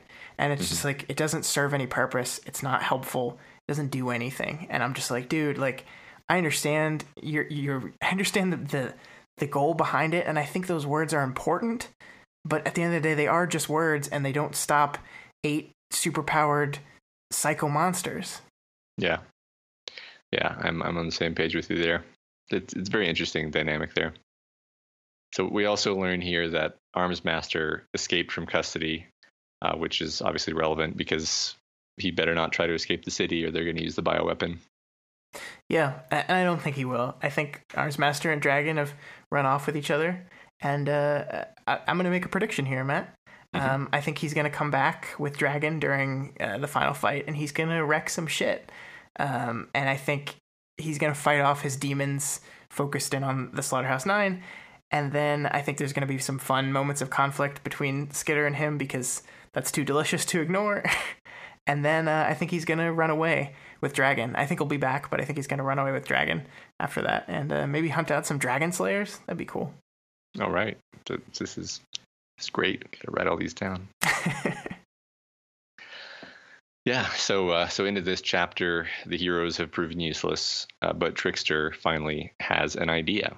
Oh, good! I'm sure this will be a rational, um, well thought out, great idea. Yeah, it will have it, just like the last plan. It will it will go off without a hitch. so we move into 13.8, and we're we're uh, in you know we've we've essentially begun implementing Trickster's plan. The villains are all heading out from Coil's base in a trio of trucks. Taylor retreats into her headspace. Uh, she's under a lot of stress. She's thinking about what Brian could be undergoing, what's going on with the travelers. She's naming her ninja jutsus to herself. Yeah, I, I like this a lot because like she has this realization when she sees uh, Trickster like light up a cigarette and he's like, "Oh, that's what he uses to calm down on my stress." What do I do? Well, I go into my head and I think about every single thing that's stressing me out and I let it stress me out even further and that's how I handle my stress. yeah, right. okay. That's what people mean when they say that Taylor's head is an intense place to be. Yeah. So they arrive at um, the building that they know the nine are in.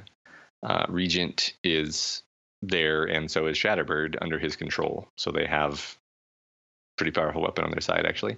Um, but he's finding her power very difficult to use. It's not at all natural to him. And uh, she's also really, really angry because she's a control freak. And so he's having more difficulty than usual keeping her under control. Yeah, I like I like the the, the detail behind that. Yeah. Um, I still like I still find just Regent's power just disturbing on every level, even when it's used on terrible monster people. But like it's still disquieting for me. Mm-hmm. Yeah, I, I, find that using it on Shatterbird doesn't bother me so much, but uh, I I uh, yeah okay. So yeah, so inside the buildings, Taylor's using her sensory power with the bugs, and she finds that there are indeed lots of innocents.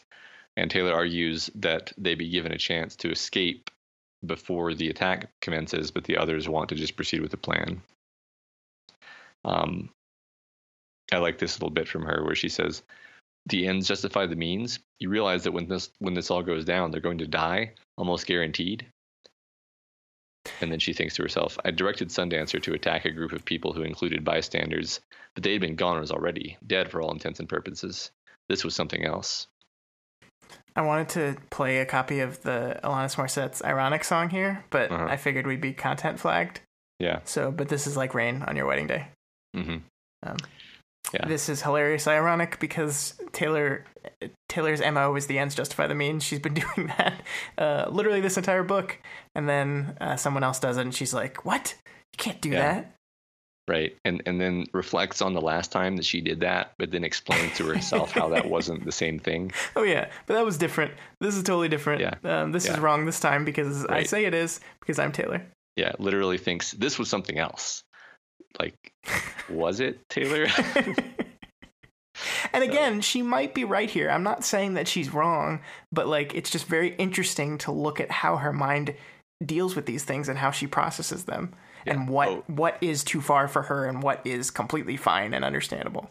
And and this is all totally like psychologically realistic to me by yeah. the way. I mean yeah. like this feels so authentic to like when when when you catch yourself doing any kind of like self justification, which every person does at one point or another, um, these are the exact little mental maneuvers that you're doing. You're doing this like, oh, that what I'm doing is different from that, even though it's the same thing.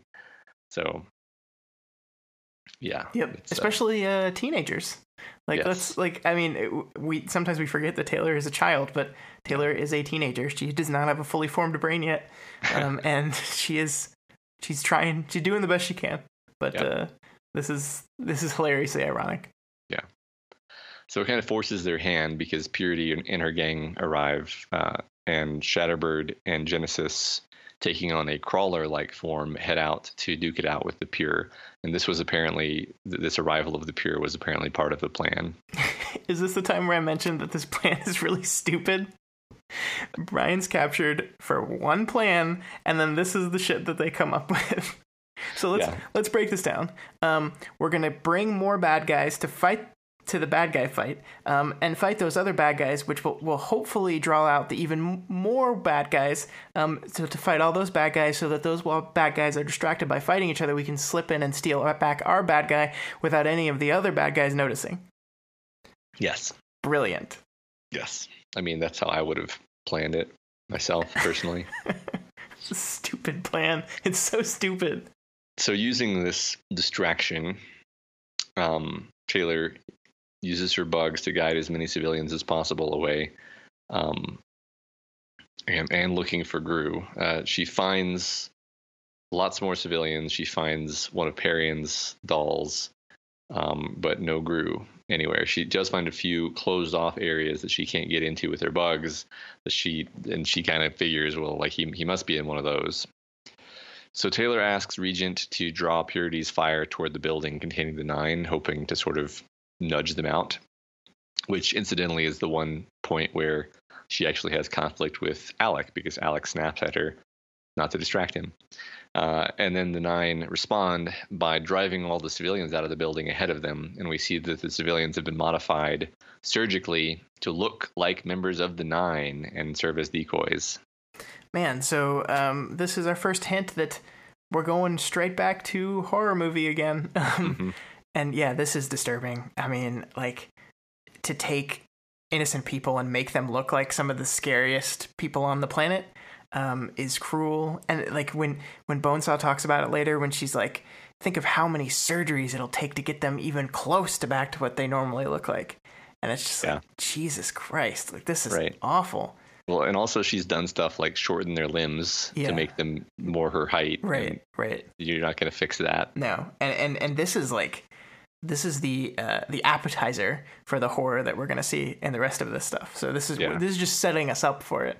Yeah, no, I, I remember this. This this be this is rapidly becoming super, super disturbing. And I remember the first time I read this, just I, I don't remember if I actually like had to put it down for a while after this, but but it feels like the kind of thing where you just be like overwhelmed with the just like gut churning horror of it.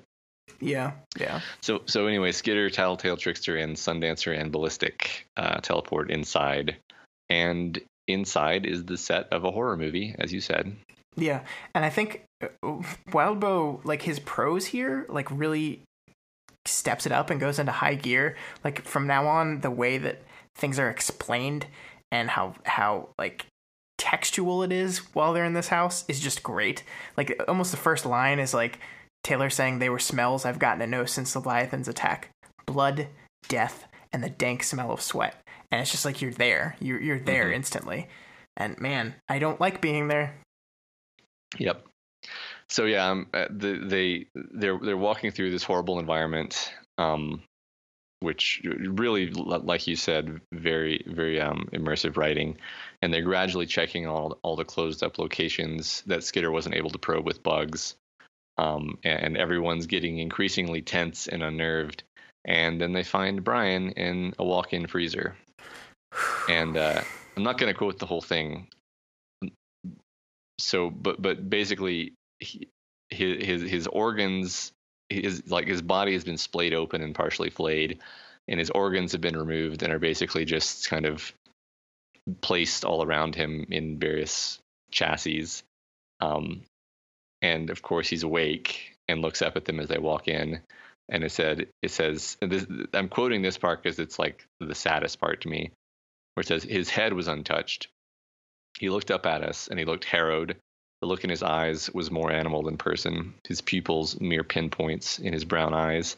Tiny beads of sweat dotted the skin of his face, no doubt due to the warmth of the room, but he was shivering. Oh, my voice was a croak. Brian.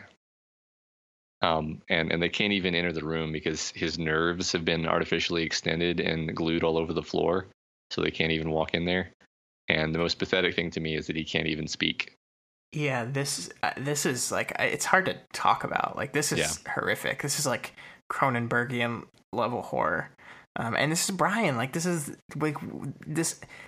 We've seen a lot of death and destruction, but I don't think we've ever really seen it so close to home for our characters.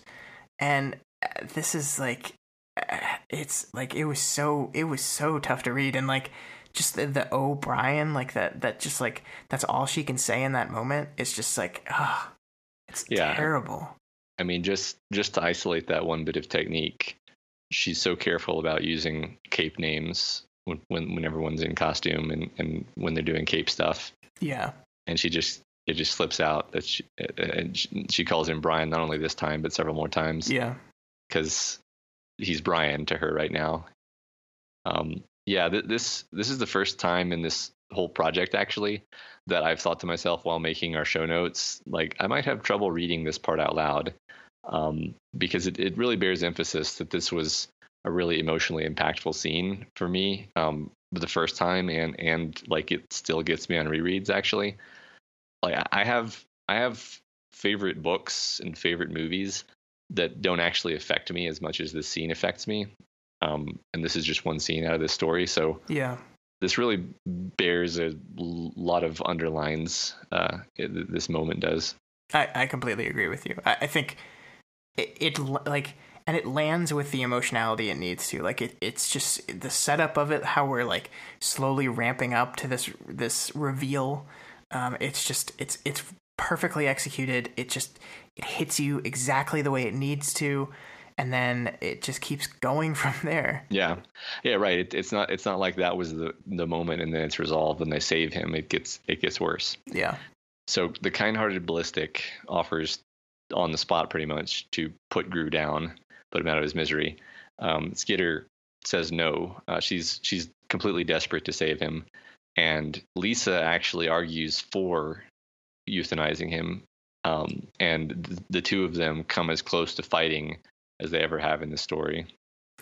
Yeah, and, and as much as I love Brian, Taylor is on the wrong side of this argument like what what is being done to hear him here is so far beyond cruel that like like it, he's it's terrible like it's awful like i can't i can't even come up with the words and mm-hmm. and for her to like selfishly make this unilateral decision for the whole team for Brian himself that no we are not going to save him from or spare him from this work even if it means I'm willing for him to suffer if it means there's a chance we can help him.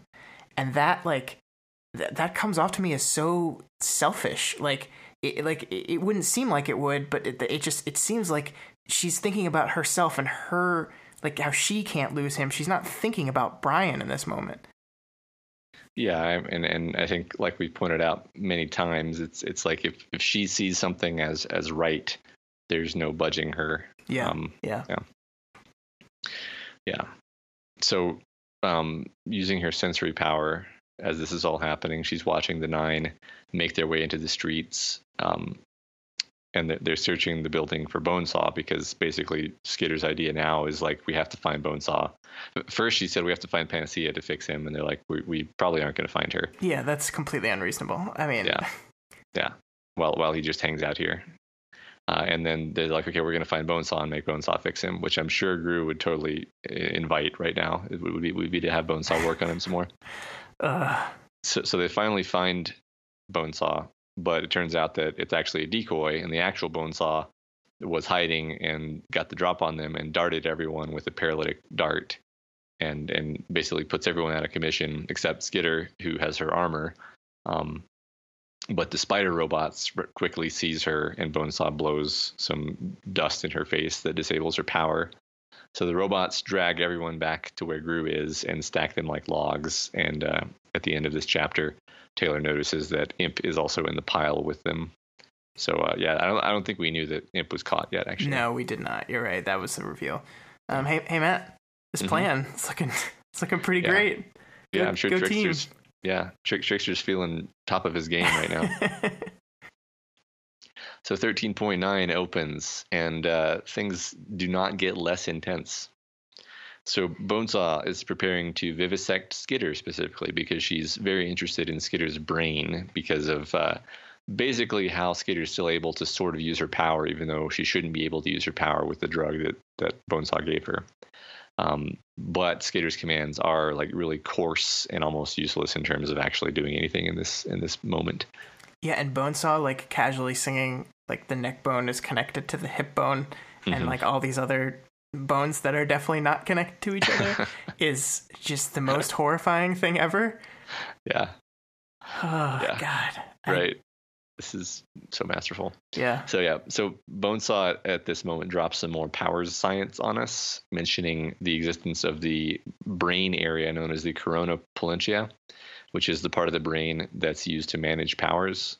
So Bonesaw likes to modify people's brains and thus modify their powers. And she says that she can pry it open and she can make it so it can't be turned off. She can disable it. She can it's it's kind of unspecified what she can do actually, but it seems that she can do quite a bit by manipulating brains. Um, she also says if you carve out the corona, the powers still work. They just can't be controlled.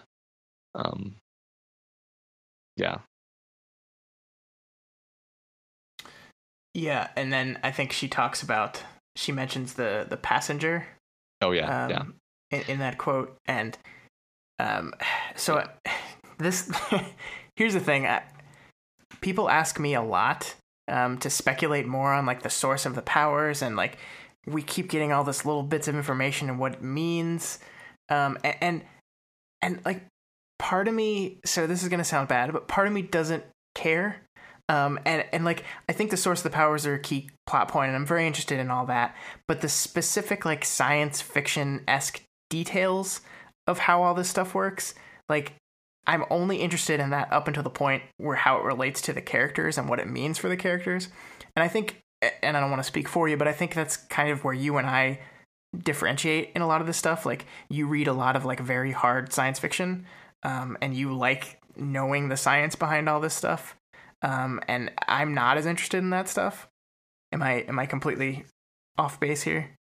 No, I, I mean I think that's that's probably fair. I mean, I, there's I, I, love many many things about Worm, but but I think you, you knew from the beginning of this from, from that from that review that I wrote that like w- one of the things that I chose to to highlight as being exemplary was that there was an actual explanation for powers that wasn't just like oh it's the mutant gene which makes no sense yeah and and and don't get me wrong like i, I like i said i like it how it like relates to the character so like I'm less interested in what a passenger quote unquote is and more interested in how that affects and interacts with our main character. Mm-hmm. And I mm-hmm. think we're going to get there. I mean, I think this is I'm not saying I'm not saying that this is bad. I'm just I'm just trying to explain why people like I, I just see people on the, the, Reddit thread a lot. It's like speculate more on what exactly how the powers work and what do you think? And and the reason I'm not doing that is because that's not like at the forefront of my concern when I'm reading this stuff. Um, and so that's that's all I was trying to say with that. Yeah, I mean, what's really interesting to me consistently is that you're you're able to make um, predictions that are rooted more in like thematic and dramatic reasoning rather than like um down in the weeds like like within world analytic predictions. Mm-hmm. I'm not sure if I'm if I'm communicating that right, but it's like I think so. It's it's the difference between someone who like thinks about the themes of a work and concludes the probable directions of the work based on what the author seems to be trying to say versus like a theory crafting person. And I love both of those things is the yeah. thing. I mean, I, I spend tons of time doing theory crafting on various fandom websites and stuff, but but but yeah, I'm I mean most of what I think we're doing on this podcast is is is the, like the thematic uh, right. and kind of more like structural analytic type stuff. And, and, I want to be clear that I'm not saying that there's anything wrong with that kind of theory crafting. Like I know there are probably tons of Worm fan that love to get down into the details. I am less concerned with that. I like you said, I'm more concerned with the themes and how it relates narratively to it, um, and that's why you're not seeing like that's why when people ask me to like predict like you hear someone's name, predict what their power is. Um, like I'm less concerned with that. Like if, like unless it's like their name predicts what their power predicts with like who their character is. Like I'm I guess I, I think I'm doing a bad job of explaining this, but I'm just trying to to get across like why some of this theory crafting stuff that people like, I'm seemingly more indifferent to it, and it's just because that's not how I approach works of, of fiction. Um, and it's totally cool that other people do it that way. I wish I could get into the weeds with some of you guys on that kind of stuff, but that's just not what interests me. Um, that, and that's all I was trying to say. Yeah, I, I think you, I think you got it across. Okay, but I will say, um, if you want me to make a speculation on what the passengers are, um, uh, they're presumably the remnant pieces of whatever that giant being that was that separated from its buddy and targeted uh, that specific Earth.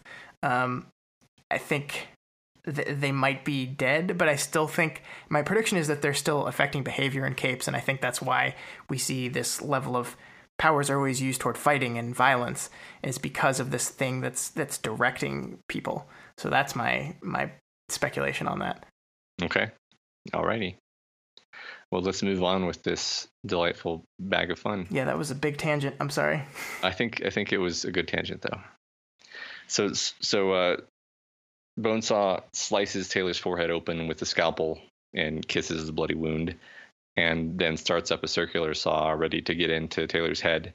That the saw jams, so she goes to get another one, and while she's just laying there paralyzed, Skitter's playing praying for a rescuer and she senses one arrive as one of Parian's dolls starts moving around inside the building, but it doesn't quite arrive yet. Um, so Skitter distracts Bonesaw with some confusing eye blinks while the doll approaches.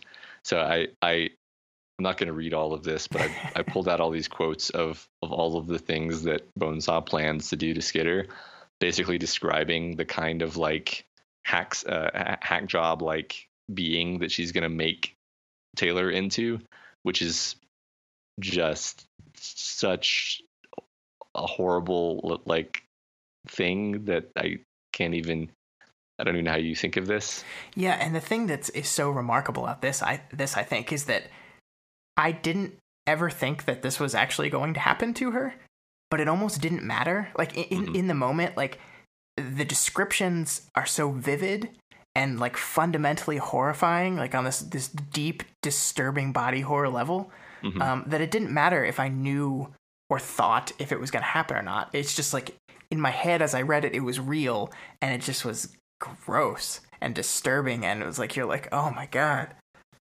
Yeah, and, and then it, it even comes to the point where Bonesaw starts sawing into her skull with the with the circular saw, right, right. and it's like like she's hearing the horrible noise, and you're like, oh my god, it's happening and and and and you're like, oh, thank God, because the the Parian dinosaur doll arrives and attacks Bonesaw. Um, but uh, but but just, you know, it, it like bangs her up a little bit, but she's so resilient.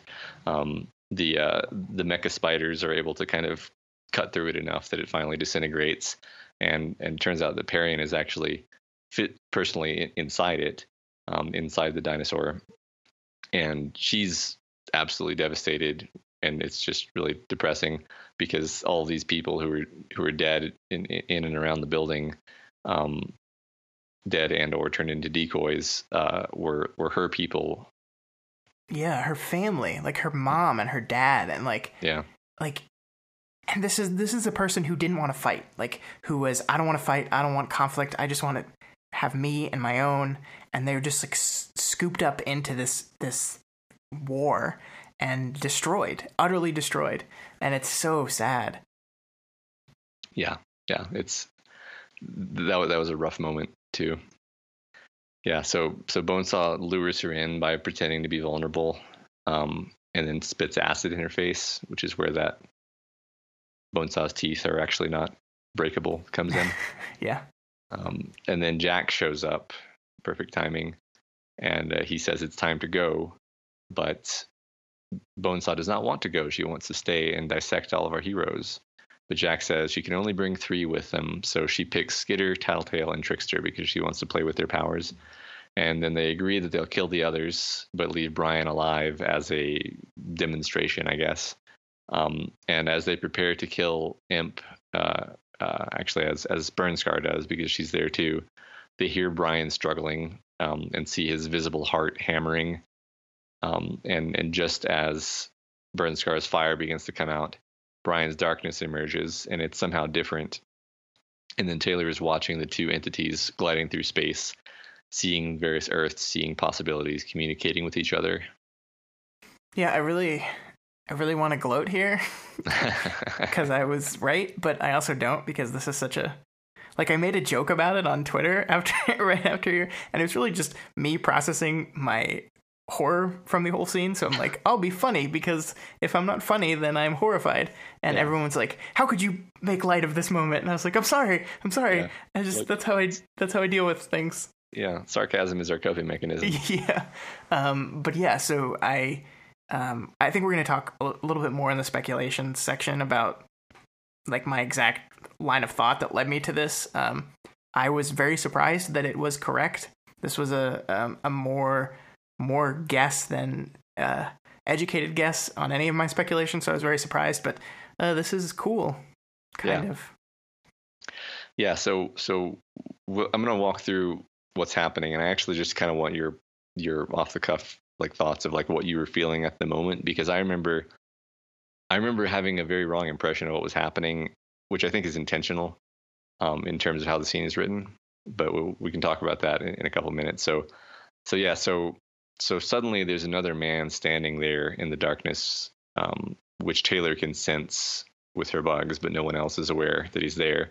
And then the man strides through the darkness, grabs Scar around the face, and smashes her head through the counter, killing her instantly.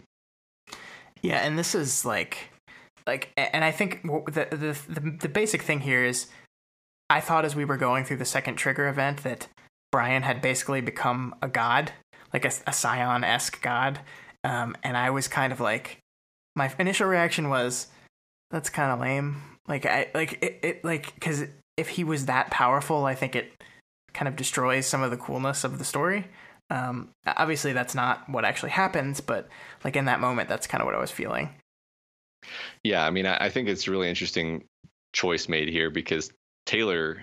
I mean, we're gonna we're gonna go further, but as he keeps doing things, Taylor is misinterpreting what's happening. Yeah, she's thus, like counting his new powers. Yeah, right. So Bonesaw darts in to grab the data from the second trigger event, um, and and now we see the man. It looks like Brian, but black and white monochrome with colors spiraling out from his chest. The man grips Bonesaw's hands, and Jack tries to cut him, but it does nothing. So he cuts off Bonesaw's hands so that she can flee. Um, at this point, after the t- two remaining nine have uh, have fled, the black and white man disappears, and Brian begins to draw his body together somehow. And it takes a very long time. I think Taylor says five to 10 minutes, but eventually he heals almost completely and makes his way over to his friends, crawls over to his friends, and then he heals each of them with, with a different level of, of power. Um, and then at the end of this, he's on all fours, weeping, and Tattletale urges Taylor to give him space and to let Imp comfort him. Um, and as they leave, Brian is clearly traumatized, and Taylor feels more helpless than ever.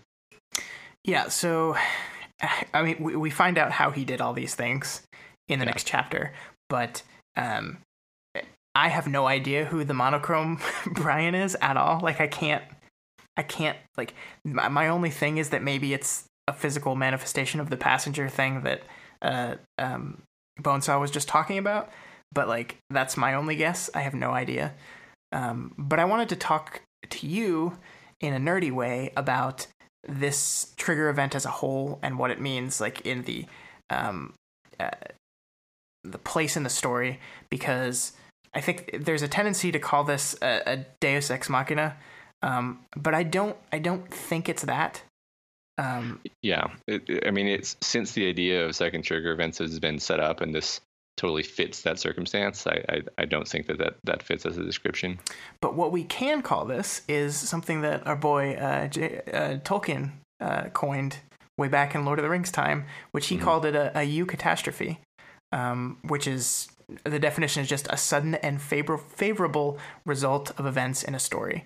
Um, so basically, something super good happens right out of the blue. And I don't think it perfectly fits here because obviously there's a, a, lot of really fucked up things that happen here. And I think when Tolkien was talking about eucatastrophe, he more uh, meant it as just like this joyous good thing happens. Um, if you want to put it in Lord of the Ring context, every freaking time the Eagles show up in any of Tolkien's work is a is a, a, a catastrophic event, um, and so. I, but I think it's the closest thing to what we can use to describe this.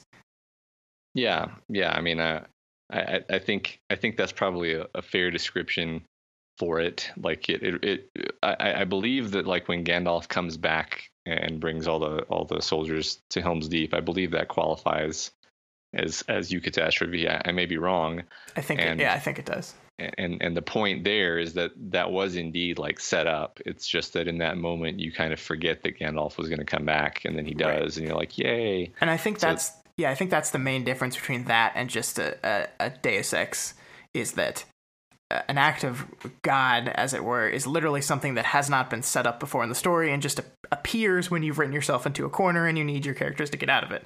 But this was something that was set up in the past and is just a a fortunate moment of good luck for all your characters at the right time. Um, and I think it works really well here. Um, yeah, yeah, and I mean, I think it's it also qualifies as a Chekhov's gun because I think most people, the moment they hear the the you know that there's such a thing as trigger events, they think, oh, yeah, we're going to see that. Yeah, yeah. Um, and it, it just it happens to come into play in a way that is um, narratively highly like crucial and, and, and pivotal, not just you know, it's not a background element. Yeah, agree. Yeah. All right. Yeah. So so that's what happened there, and and now we'll move on to thirteen point ten, and we'll we'll get a better understanding of, of what just happened exactly. So Taylor has been sleeping, and, and so so have all the other villains, except for Genesis, who doesn't need to sleep the same way. Um, and she she wakes up, uh, she checks around with her bugs, and she finds that Brian is is awake. Actually, he's he's immediately acting different, and I really want to point out here that these characters are also clear in my head that you can really read things into the smallest actions that deviate from the norm. Like he, you know, she, she, she comes in and he says, I said you can check on me in person if you want. The words were kind, but the look in his eyes wasn't. His stare reminded me of bitch. Yeah, I, I love this stuff a lot. Um, and and I love Wildbow uses like uh, comparative character descriptions a lot. Like he defines who a character is, and then if he needs to quickly reference what someone is acting like, he just compares to that character. And it's because his characters are so clear that he can do that. Um, and I think that ties back to uh, his efficiency as a writer. Um, and and we get it in this moment. Like his stare reminded me of bitch. We get it. Like it's it's like lifeless. It's devoid of of any kind of normal facial expression reading. Like it, it's it's really great. Yeah. And he's mad. He's mad. Right. Yeah. That, that's. I mean, I think that's another interesting thing that comes across very strongly here is that you, like you, you as the reader are aware that he's like fuming and being passive aggressive well before Taylor kind of recognizes it. I think. Yeah, um, and, and one of the, the the through lines that I want to make sure we keep here is that we're we're in Taylor's head for this entire uh, chapter, she never once thinks about how Brian is feeling during this entire chapter. She never once wonders aloud, like, if he's okay. Like, she's worried about him physically, but, like, mentally, doesn't seem concerned at all. Yeah, yeah. It's definitely important chapter in that regard in terms of in terms of showing certain things about how she can be so yeah, so before we before they start kind of getting into that though, uh, he he kind of starts by offering to show her his new power, um, but it spooks her when he reaches for her head uh, because of her recent experience regarding someone reaching for her head, and they end up awkwardly regarding each other with fear. And so they settle for him just explaining it, and he explains that his darkness now affects powers more strongly and that he can borrow the powers of people that are in his range in a less uh, less powerful form. So when he regenerated his own body, he was borrowing Crawler's re- regeneration, um, and when he was helping the others to heal, he was using Othala's. And the black and white man uh, was not Genesis, though. He he he he knows that for a fact. Uh, he he describes it as a hole in reality that took something out of him to feed and shape itself. Well, that just uh, clears everything up then. Yep. Still have no idea what that thing is. Mm-hmm. Uh, so at this point in the conversation, she has to take out her contact lenses because she fell asleep with them, and of course, this effectively increases the distance between them. Yeah. Um, let's let's tie back to how she seems completely uh, unable to uh, read into his intentions at all, and let's make the metaphorical not being able to see him into the literal cannot see him because she yeah. literally can't see him. That's a really it's a really nice little beat. I enjoyed it a lot. Yeah, yeah. There's there it could also be just to, to layer on the the thematic uh, things here. Brian's power does involve hiding and being invisible and, uh, and things like this. So, and of course, the power is a metaphor for his trauma. So we've got lots of elements here. So finally, after kind of simmering for a bit, Brian can't hold back his anger anymore, and he starts really kind of going at Taylor verbally. He, berates her for risking everyone's life on the risky plan to save him.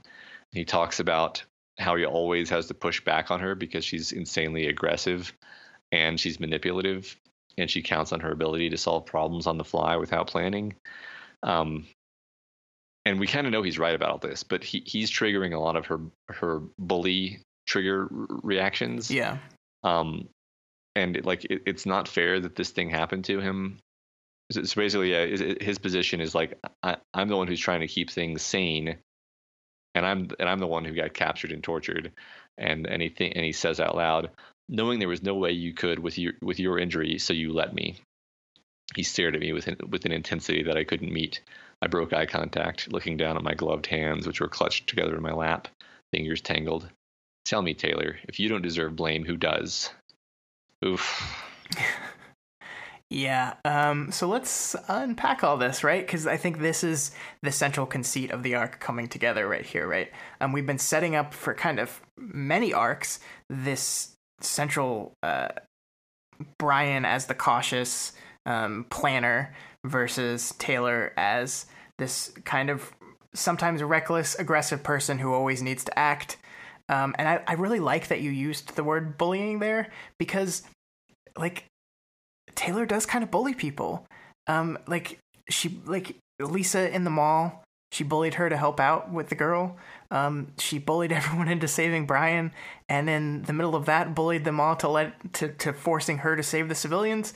And then she bullies them into keeping Brian alive, even though, like, short of that eucatastrophic event, like he was dead. Like mm-hmm. if that hadn't happened, he was dead. And yeah. like the book is siding with Brian here. I think you're absolutely right that the book is saying that, um, yeah, Brian was hurtful here because Brian is mad and in pain and in suffering from severe trauma, but he's not wrong. Um, Taylor's plan did get Brian captured, and Brian is trying to do his best to keep these people in check. And and this is witnessed because the first time he's not around to stop them from making a bad plan, they make a plan that gets everybody captured. and yeah. like everyone is about to die except Brian swoops in and saves them with this almost hand of God miracle. And mm. like I think that's very clearly saying that yeah, he's right. He's right, Taylor, and you need to be listening to what he's saying. Yeah, yeah, and and uh, like on the one level, it, it, it's interesting because on the one level she kind of rejects it uh, reflexively because because like I said, she's she's triggered and instead of yeah. hearing his words and accepting his criticism which which is angry it's angry criticism so it's it's always hard to accept criticism which is sort of scathing in the first place. Yeah yeah. Um but but she's she's on the one hand like not really accepting it but then also she she already feels badly about herself and she feels responsible for a lot of things. So she does kind of manage to take it from that place to being like all right well i'll just leave say the word and i'll just leave the team. I, I don't deserve to be on the team anymore. You, are right. Um, but but but you're right. She goes from you're wrong to you're right i'll leave without ever actually extending him any compassion. Yeah, in fact, she kind of does the opposite. Because there's a, a, spot where she says, um, a part of me wanted to sympathize and hug him and tell him it, he was okay, but another part of me was angry and wanted to slap him, scream at him, because he was still focused on himself, himself, himself after he just attacked me. And I'm like, Taylor, this isn't about you right now. Like, this guy's going through this horrible trauma. And, and like, she can't, she doesn't see that. She can't, I don't know, I don't know if she can't see it. I don't know if it's, it's because she's triggered and she can't she can't put herself in his headspace, but like that's just like I was so disappointed in her in this moment.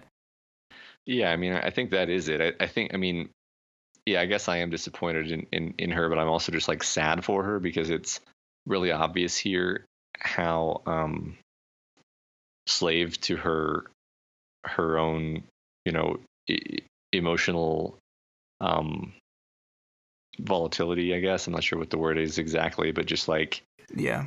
it's it's a lot of the time she's driven by these impulses that are basically her her like flinch reactions to things she perceives as bullying. And sometimes they serve her well like when they cause her to save charlotte. And right here they're serving her very poorly and they're they're getting between her and someone who really needs her help. Yeah. Yeah. And like he is he's like he let out his madness and then he's reaching out for help. And she just yeah. she uh, uh, she it just, she just misses it. Right. Yeah. Because uh, yeah, exactly. So at this point, after she says she'll leave, he actually says, "I'm sorry. I'm on edge. I'm spooked. I can't calm down. I shouldn't have said what I did." Um, and, and, he goes on to say, "I won't lie and say I've suddenly realized I'm in love with you. I really don't know what what uh, what I feel, so I can only comment on what I think. I can say I, I respect you on a lot of a lot of levels, even if I can't figure you out. Um, but Taylor's still just like too hurt to to be like, okay, you yeah. know, you were just basically tortured to death. Maybe I can extend you a bit of uh, sympathy. So so yeah. So Taylor Taylor goes to make tea for herself and to get him some water. And while she does this, she sends a message to the PHQ, and then she heads back and watches TV with Brian. Um, yeah, and then the, the, I love the ending of this because I think this encapsulates everything we've been talking about.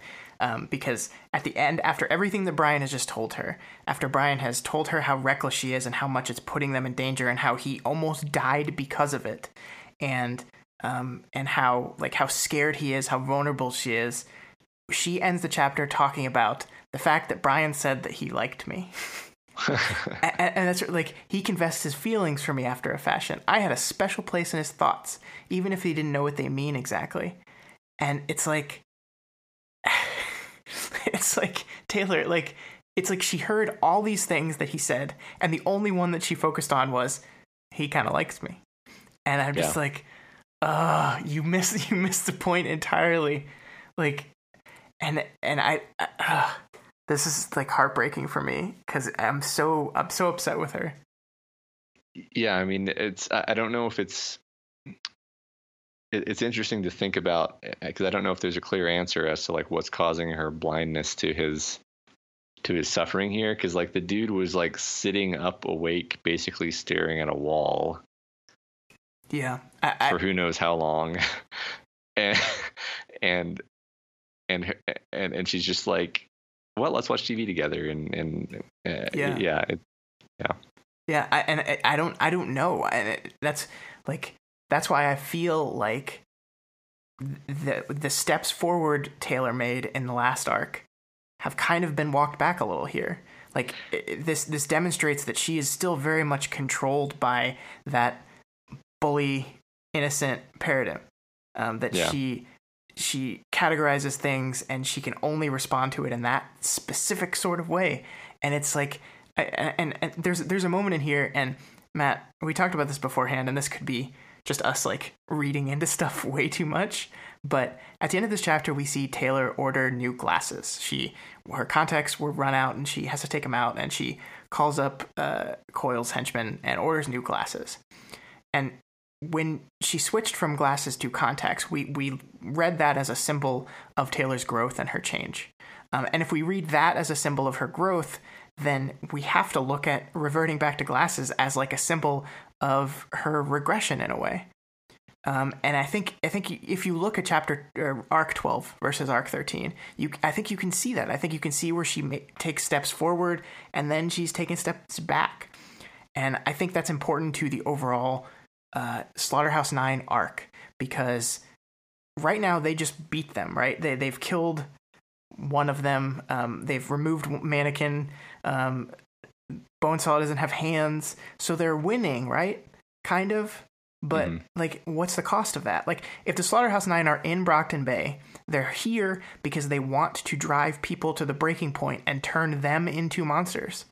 Mm-hmm. Then who's who's actually winning right now? Right. And I think that this this all goes into that, and it's it's masterful. Like it's absolutely masterful. I loved it.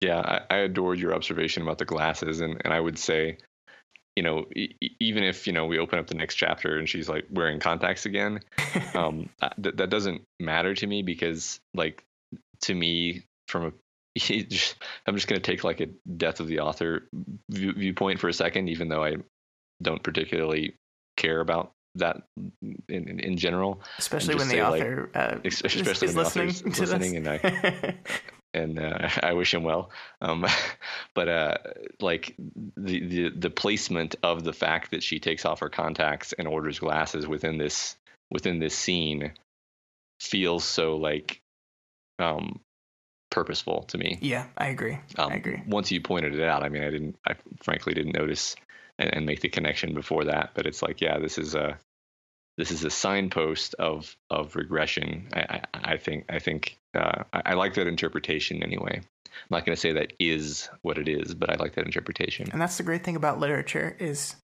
I think that's as valid interpretation as anything else. And Wildbow could come back tomorrow and say, "No, that's that's not what I was yeah. I was doing at all. She just yeah. ordered some glasses," and I would still say, "Well, I like mine, and I'm keeping it." Yeah. Um, but and, and it's great. And, yeah, I mean, if I was an author and someone found something like that in something I wrote, I'd be like, "That's awesome, good job." yeah, yeah, yeah. So anyway, yeah. So so we're out we're out of the main sequence of the arc, and we're moving on to the final interlude for this arc, which is uh, Director Piggot. So uh, I always love POVs from normal humans living in this hell world. Uh, so she's doing paperwork, which is a nightmare of inc- of handwritten, increasingly frenzied stacks because they don't have any computers and things are too hectic. Uh, so in a sense, she's giving us a perspective on how the recent months have been for normal people. Yeah, I can't even imagine. Uh, it's like Hurricane Katrina times a thousand. Um, and then you take all electronics away too. So literally, there are no electronics. Like, I, I can't. How do you do that? How do you survive? I don't know. Yeah, I can't imagine. Uh, yeah, so I, I, think this may be the first time that we get to see stats on parahuman population. So normally the ratio is uh, 8,000 humans to one pair parahuman in urban areas, but in Brockton Bay, it's it's much lower, meaning there are many more parahumans proportionally. Um, and she sees herself, interestingly, as representing the people without powers. Um, and that's interesting to me because she's in charge of the protectorate teams. Um, and, and so she's aware that the eyes of the nation are on on Brockton Bay and they're on her in a sense. Yeah, I, I like this viewpoint though because I think she does demonstrate that fundamental disconnect between people with powers and people without. Um, she speaks on behalf of the protectorate, but she also brings to the protectorate that point of view of normal people because they can't possibly know what it's like to be a normal person in this world anymore. They are not normal. They are yeah. more. Yeah, and and they frequently display a complete disconnection with the concerns of normal people. Right, right. So Kid Win comes in and brings her a computer because they finally got some computers back in town, and she tells him to call the heroes back in for a meeting. And then she logs into the computer that he's given her and uses Dragon's invasive 10,000 factor authentication uh, to log in. It's crazy. Yeah, which yeah, I thought that was hilarious. And that's our future too, of course so she starts reading up on the nine now that she has this computer. Uh, so she watches a few videos from from the over the years, mostly from prior members of the nine who are dead now, and then she watches Case Zero One, which depicts Legend Alexandria, Eidolon, and Hero preparing to engage Siberian for the first time. I think this may be the first on-screen actual talking from Alexandria that we've seen in the in the or maybe from Eidolon too, actually. And uh, and this is also, I think, the first mention of Hero at all. Yeah, you're right about that second one. Um, I I don't remember with Alexandria. I know we've seen Eidolon before, um, but I, I, I don't remember about Alexandria. But um, yeah, Hero, I had never heard of this person before. Um, in fact, when they talked about uh, Siberian walking away from uh, the triumvirate, they specifically mentioned Try, so there was no there was no fourth person. So I don't know if this was she's walked away from them multiple times, or they've just kind of written this guy out of existence, so they don't know that he was just completely decimated by this person. I don't know. Yeah, yeah, I'm, I'm not I'm not sure how we're supposed to read that at this point, but yeah, basically this this hero named named Hero, who apparently was fairly iconic if he was hanging out with these guys, was torn limb from limb by Siberian, uh, and then she shattered Alexandria's eye socket, and of course Alexandria is invulnerable. Um, yeah. Scott, do you notice the scar in our on Alexandria's face in our banner image now? I mean, I do now. I thought it was just like a part of the helmet or something. um, this really cool attention and detail, though. I, I love our banner, banner image. Thank you so much, Lawn Sheep. I love. Yeah. I, I, have. It's my background on my computer. I love it. It's awesome. Yes, I, I noticed the scar immediately and I chuckled. So Yeah, so then Piggot notices the actual legend uh, has intruded and is actually kind of like peering in through her window awkwardly. Uh, and we le- we learned so so he comes in and talks to her, um, and kind of as they're as they're walking along, we learn that Legend is gay and has adopted a child with his partner. Yeah, this is really cool um, because I think when I discussed both Flechette and Amy in previous arcs, um, there was some comments and responses around um, how uh, gay people in this world within the story are uh, thought of and represented in the world. Um, and it seems like Legend as being one of the most well known, well respected superheroes around, and what it appears to be is openly gay. So it, it, seems like this world is pretty progressive as far as that goes. So that's pretty cool. I like that a lot. Yeah. Yeah, I, I like that touch quite a bit too. So yeah, they continue to chat. They talk about the idea of second and third generation parahumans and how powers tend to manifest in children more by proximity to adult capes than by genetic relation to adult capes. And they also mention that there's a five year old third generation cape with powers now. Yeah, this is uh, this is really cool. I don't know how that would work. I really thought it was genetic, but now see, seems like we're moving away from that. Um, but I like, you know, I like the hints at this being an exponential problem, right? Um, if if powers are manifesting sooner and sooner and easier and easier in future generations, um, and we know that the younger your powers manifest, the stronger you usually end up being. Um, we're gonna have a real problem in another like generation or two. Um, we're already having big problems right now, but like it's gonna be more people, it's gonna be more powerful people. It'll get worse and worse and worse, and it's basically non-sustainable. Mm-hmm. Yeah, that's that's interesting. So they receive and, and read Skitter's message that she sent in the last chapter, alerting them that Burnscar is dead and Bonesaw is temporarily disabled, and uh, make note of of her adding to the end, "Thanks for the help." I do appreciate that they're able to pick up the sarcasm in a written message because uh, I constantly have that problem. Yeah, yeah, I think uh, Big should be good at that. so yeah, then they call the meeting, uh, with all the capes. Uh, so basically, that, that, includes all the Brockton Bay heroes that we're that we know, and then all of Legends uh, Legends team. And she pep talks everyone, uh, telling them that they they'll need to attack hard and win absolutely, and basically just wipe out the nine without allowing the opportunity for the bioweapon to be used. It's a really really well thought out plan. a lot of good plans. Yeah, just uh, just just fight really hard. Just yeah. hard. Yeah. Um, and don't die. I really do like this though because like I remember uh, it was a few arcs ago when I was talking about like in the wake of uh, the Leviathan attack, how it just was kind of crazy that like all the heroes just left and left Brockton Bay to its own devices. Um, mm-hmm. But now we've got all these new people back, like like legends here. We've got these people I've never heard of before. I don't think I don't think I've ever heard of uh, Prism or Cachet or Ursa Aurora. Uh, is that how you pronounce that? Um, I don't know. I've never heard of these Sounds three cases before, so um, I think it's kind of showing how um, things have escalated with the nine now that they're calling people back in for help. Like things are getting bad, even though these people aren't allowed per the rules to directly interfere with things, they're here to try to help out, um, and that's that defines the the escalating stakes a lot. Yeah. Um, yeah, we'll, we'll, we'll end the chapter with another note in, in that regard. So yeah, the, the, the Undersiders um, turns out they're, they're discussing the other villains, basically the, the, the, the lay of the land, and they're mentioning that the, the Undersiders and the Undersiders actually come out of this whole arc looking extremely badass because according to the Protectorate point of view on things, the Undersiders went after the Nine twice and four of the nine are now either dead, captured, or injured badly. Um, and Piggot says the Undersiders do not pull their punches, which I thought was really interesting because uh, actually, funnily enough, they do. Yeah. Skitter's constantly like choosing not to overly harm and especially not kill people.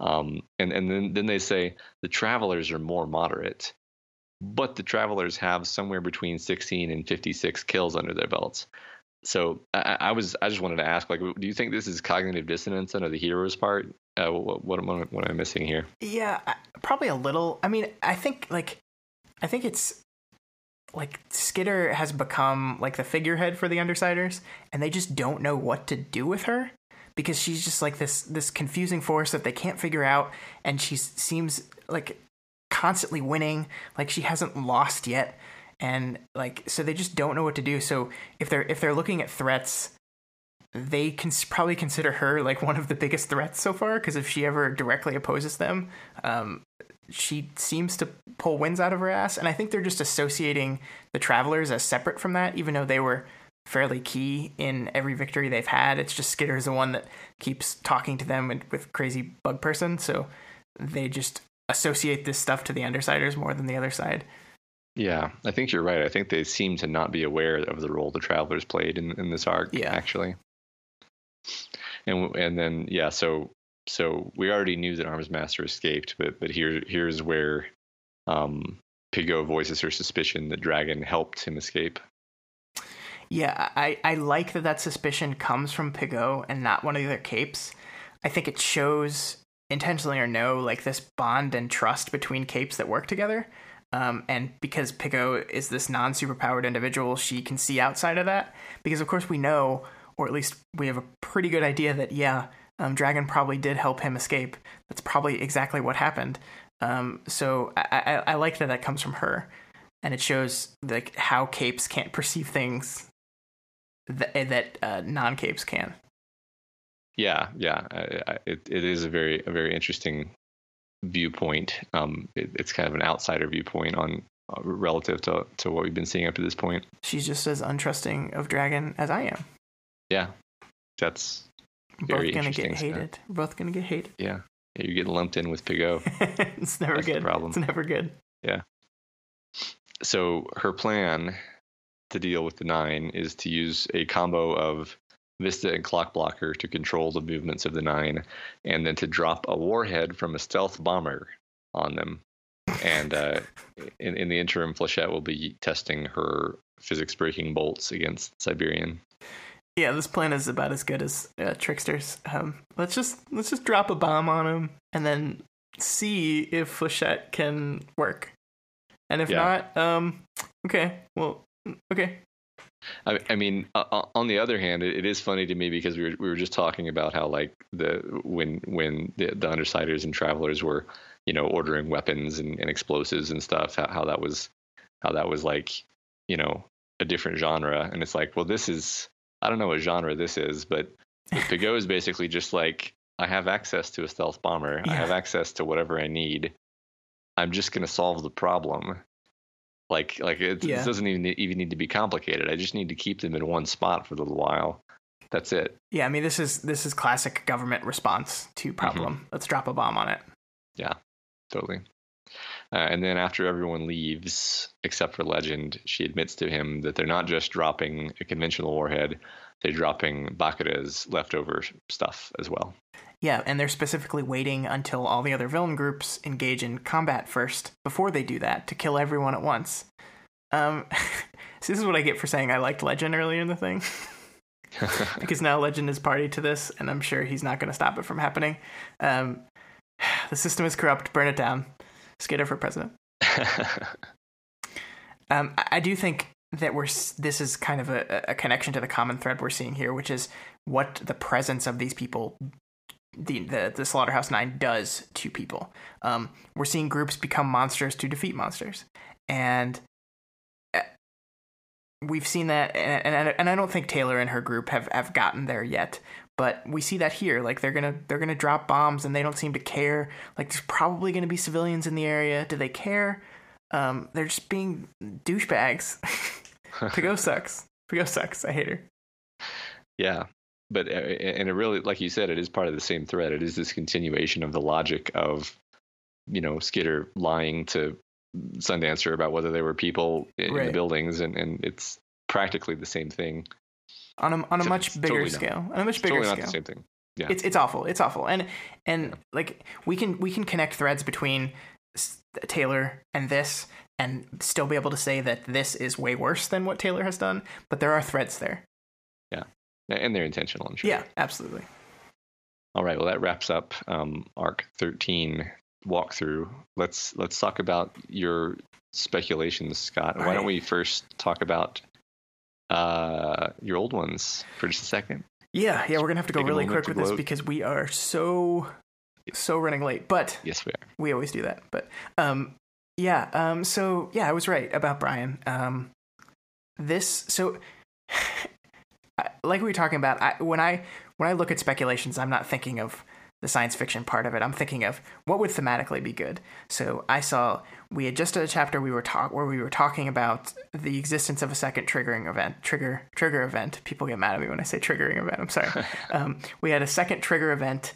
Um, we just had Imp join the Undersiders and put her so put her in a situation where she could be in harm's way, and we knew that Brian's uh, original trigger event was related to uh, Imp, and we knew that, uh, or, or at least I guessed that the trigger event had had something to do with you being put in a very similar place of the first one because that's when your powers start to expand a little bit, and expanding to a certain point means second trigger event. So. I put all those things together and made an educated guess. Um, I didn't think that Brian was going to be the first one we saw. Um, I thought it was probably going to be some other people first, and then maybe he would come later. Um, but yeah, I mean, it, it, was a guess. It was cool. I'm glad it happened. Um, I'm I don't consider myself brilliant, but I'm pretty happy with that one. Yeah, just to be honest, that, that when you when you originally said that one, I was so like jaw on the floor about it that that I like I had to go back and be like, how did he figure that out? And then, of course, you know what you just explained makes perfect sense. But I, I certainly didn't guess that. yeah, and, and again, I think I think a lot of this is just how much time we're taking with this mm-hmm. thing every week. Like we are we are spending hours sitting down and picking through this thing, picking through details and and the the the story and the theme details are what I really dive into. So um, this stuff when I'm staring at it this intently, um, stuff jumps out at me that just a casual person reading it would not see at least not yeah. on the first time through. So I don't think I'm special in any way. I'm just weirdly obsessive. So yeah. there's that. Well, you get a lot of internet points for this. So okay, congratulations. Cool. cool. So uh, then my new ones, I'll go through these really quickly because I think we talked about them all. Just about. Um, I, I, said that the passenger inside each cape, quote unquote passenger, um, whether it's dead or alive or in there somewhere, uh, it has the ability on some level to manipulate actions or emotions of uh, their host. Um, and I think that's why we see this question around why do all these powers conflict uh, in nature?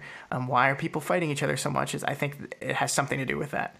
Um, the second one is that Armsmaster is going to show up and wreck some shit during the final confrontation with the Slaughterhouse Nine, um, probably with a dragon uh, robo suit in tow. Um, I think this is going to be really cool and have some good conflict with Skitter, and then he'll run away and uh, and do some stuff with Dragon. They'll have some robo babies and hunt down dragon slayers. Um, All right. Some of that's a joke, but some of that's serious. Um, and I think I think Parian. I, went back and forth on this. This is my third one. I think Parian is going to want revenge on the Slaughterhouse Nine. I was thinking, I was trying to go back and forth on whether I thought she's going to be so broken from this, she's just done. But I, I think she's going to want revenge. I think I don't think we've seen the last of her, so I think she's going to join the Undersider Traveler group temporarily to help um, with uh, with this threat. Um, I still think her and Flechette are going to fall in love somewhere down the road, and I don't think she's going to be a permanent member of this group or anything, but I think they're going to have her help to get rid of these scumbag people. So that's number three. All right. Fantastic. All right, let's wrap this thing up because we're on two hours and 30 minutes. Okay. Not bad. All right. Yeah, so that wraps up Arc 13 Snare. I hope everyone enjoyed our discussion and hearing Scott's reactions. As always, we appreciate your feedback and we're always trying to improve. So let us know if you have any advice, questions, or thoughts on this week's episode. You can reach us via email at gotwormpod at gmail.com or on Twitter at gotwormpod. I'm sorry I didn't get to live tweet last week. I will be doing it this week for uh, for this this upcoming section, so follow me there if you want to see me do that. You can also follow me on my personal Twitter, Twitter at scottdaly85, that's D-A-L-Y, and Matt at More That's right. If you're not already subscribed to We've Got Worm, we strongly recommend you do so and never miss an episode. You can find us on iTunes, Stitcher, YouTube, Google Play, Overcast, and pretty much anywhere else in the world you can listen to podcasts. And as always, you can find this, all the other podcasts we do, and all of our writing, essays, film, and TV criticism, and more at dailyplanetfilms.com. We also have a Patreon page, patreon.com slash dalyplanetfilms. That's D-A-L-Y.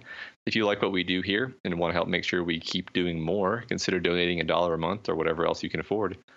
Special thanks to new producer Adam. Thanks so much for contributing uh, to what we're doing here. It, it really means so much. Also, while you're over there at Patreon, make sure to stop by Wildbow's page and toss some money in there because he's the guy that makes this whole thing possible. Yeah, and and as always, if you're one of those that can't spare any any extra cash right now, we completely understand, but you can still help us out. Um, if you can share the podcast with with everyone you know, that'd be great. Worm Two is coming out sometime this year. It's right around the corner, so like now's the perfect time uh, to get back into it and get refreshed with Worm. And uh, you can do that with us, and it'll be a lot of fun. Um, also, if you could take a moment to rate and review us on iTunes, we would really appreciate that. Today's spotlight review comes from user DK367. Uh, DK367 says, Listening to it brings back the magic of reading Worm for the first time. Matt and Scott's analysis brings highlights thematic elements I never noticed on a first read through and has given me a new perspective on Taylor's characterization and journey. Also, love, love, love Scott's predictions. Keep it up. Thank you. I love my predictions too. And and and thanks for that review. As always, guys, like your kind words are so great. We really appreciate it. Um, and every review and rating on iTunes helps us get noticed and helps bring more people to this and more people to share Worm with. So uh, please keep it up. We love you all. Thank you. Yes, it is genuinely motivating. So next week we jump into Arc 14, Prey. This is another really long one, so we're unfortunately going to have to carve it up into two separate episodes. Next week's episode will cover uh, 14.1 through 14.6, unless there's a really compelling reason to change that. And the following week, we'll cover the remaining chapters in the arc as well as the two interludes. Uh, as you know, we'd really love to keep these stories together, but there's just uh, far too much information to cover, and Scott likes to talk far too much. Speaking of which, Scott, Arc 14 is called Prey, and what do you think that means? I think it means someone's going to do some hunting, and uh, this arc will be a battle between the Undersiders and the Nine to discover which is the predator and which is the prey. Or knowing where it's uh, probably probably both. It's pro- mm-hmm. probably both. A wise, if vague, guess, my friend. But we will find out next Wednesday when we cover part one of Arc 14 Prey.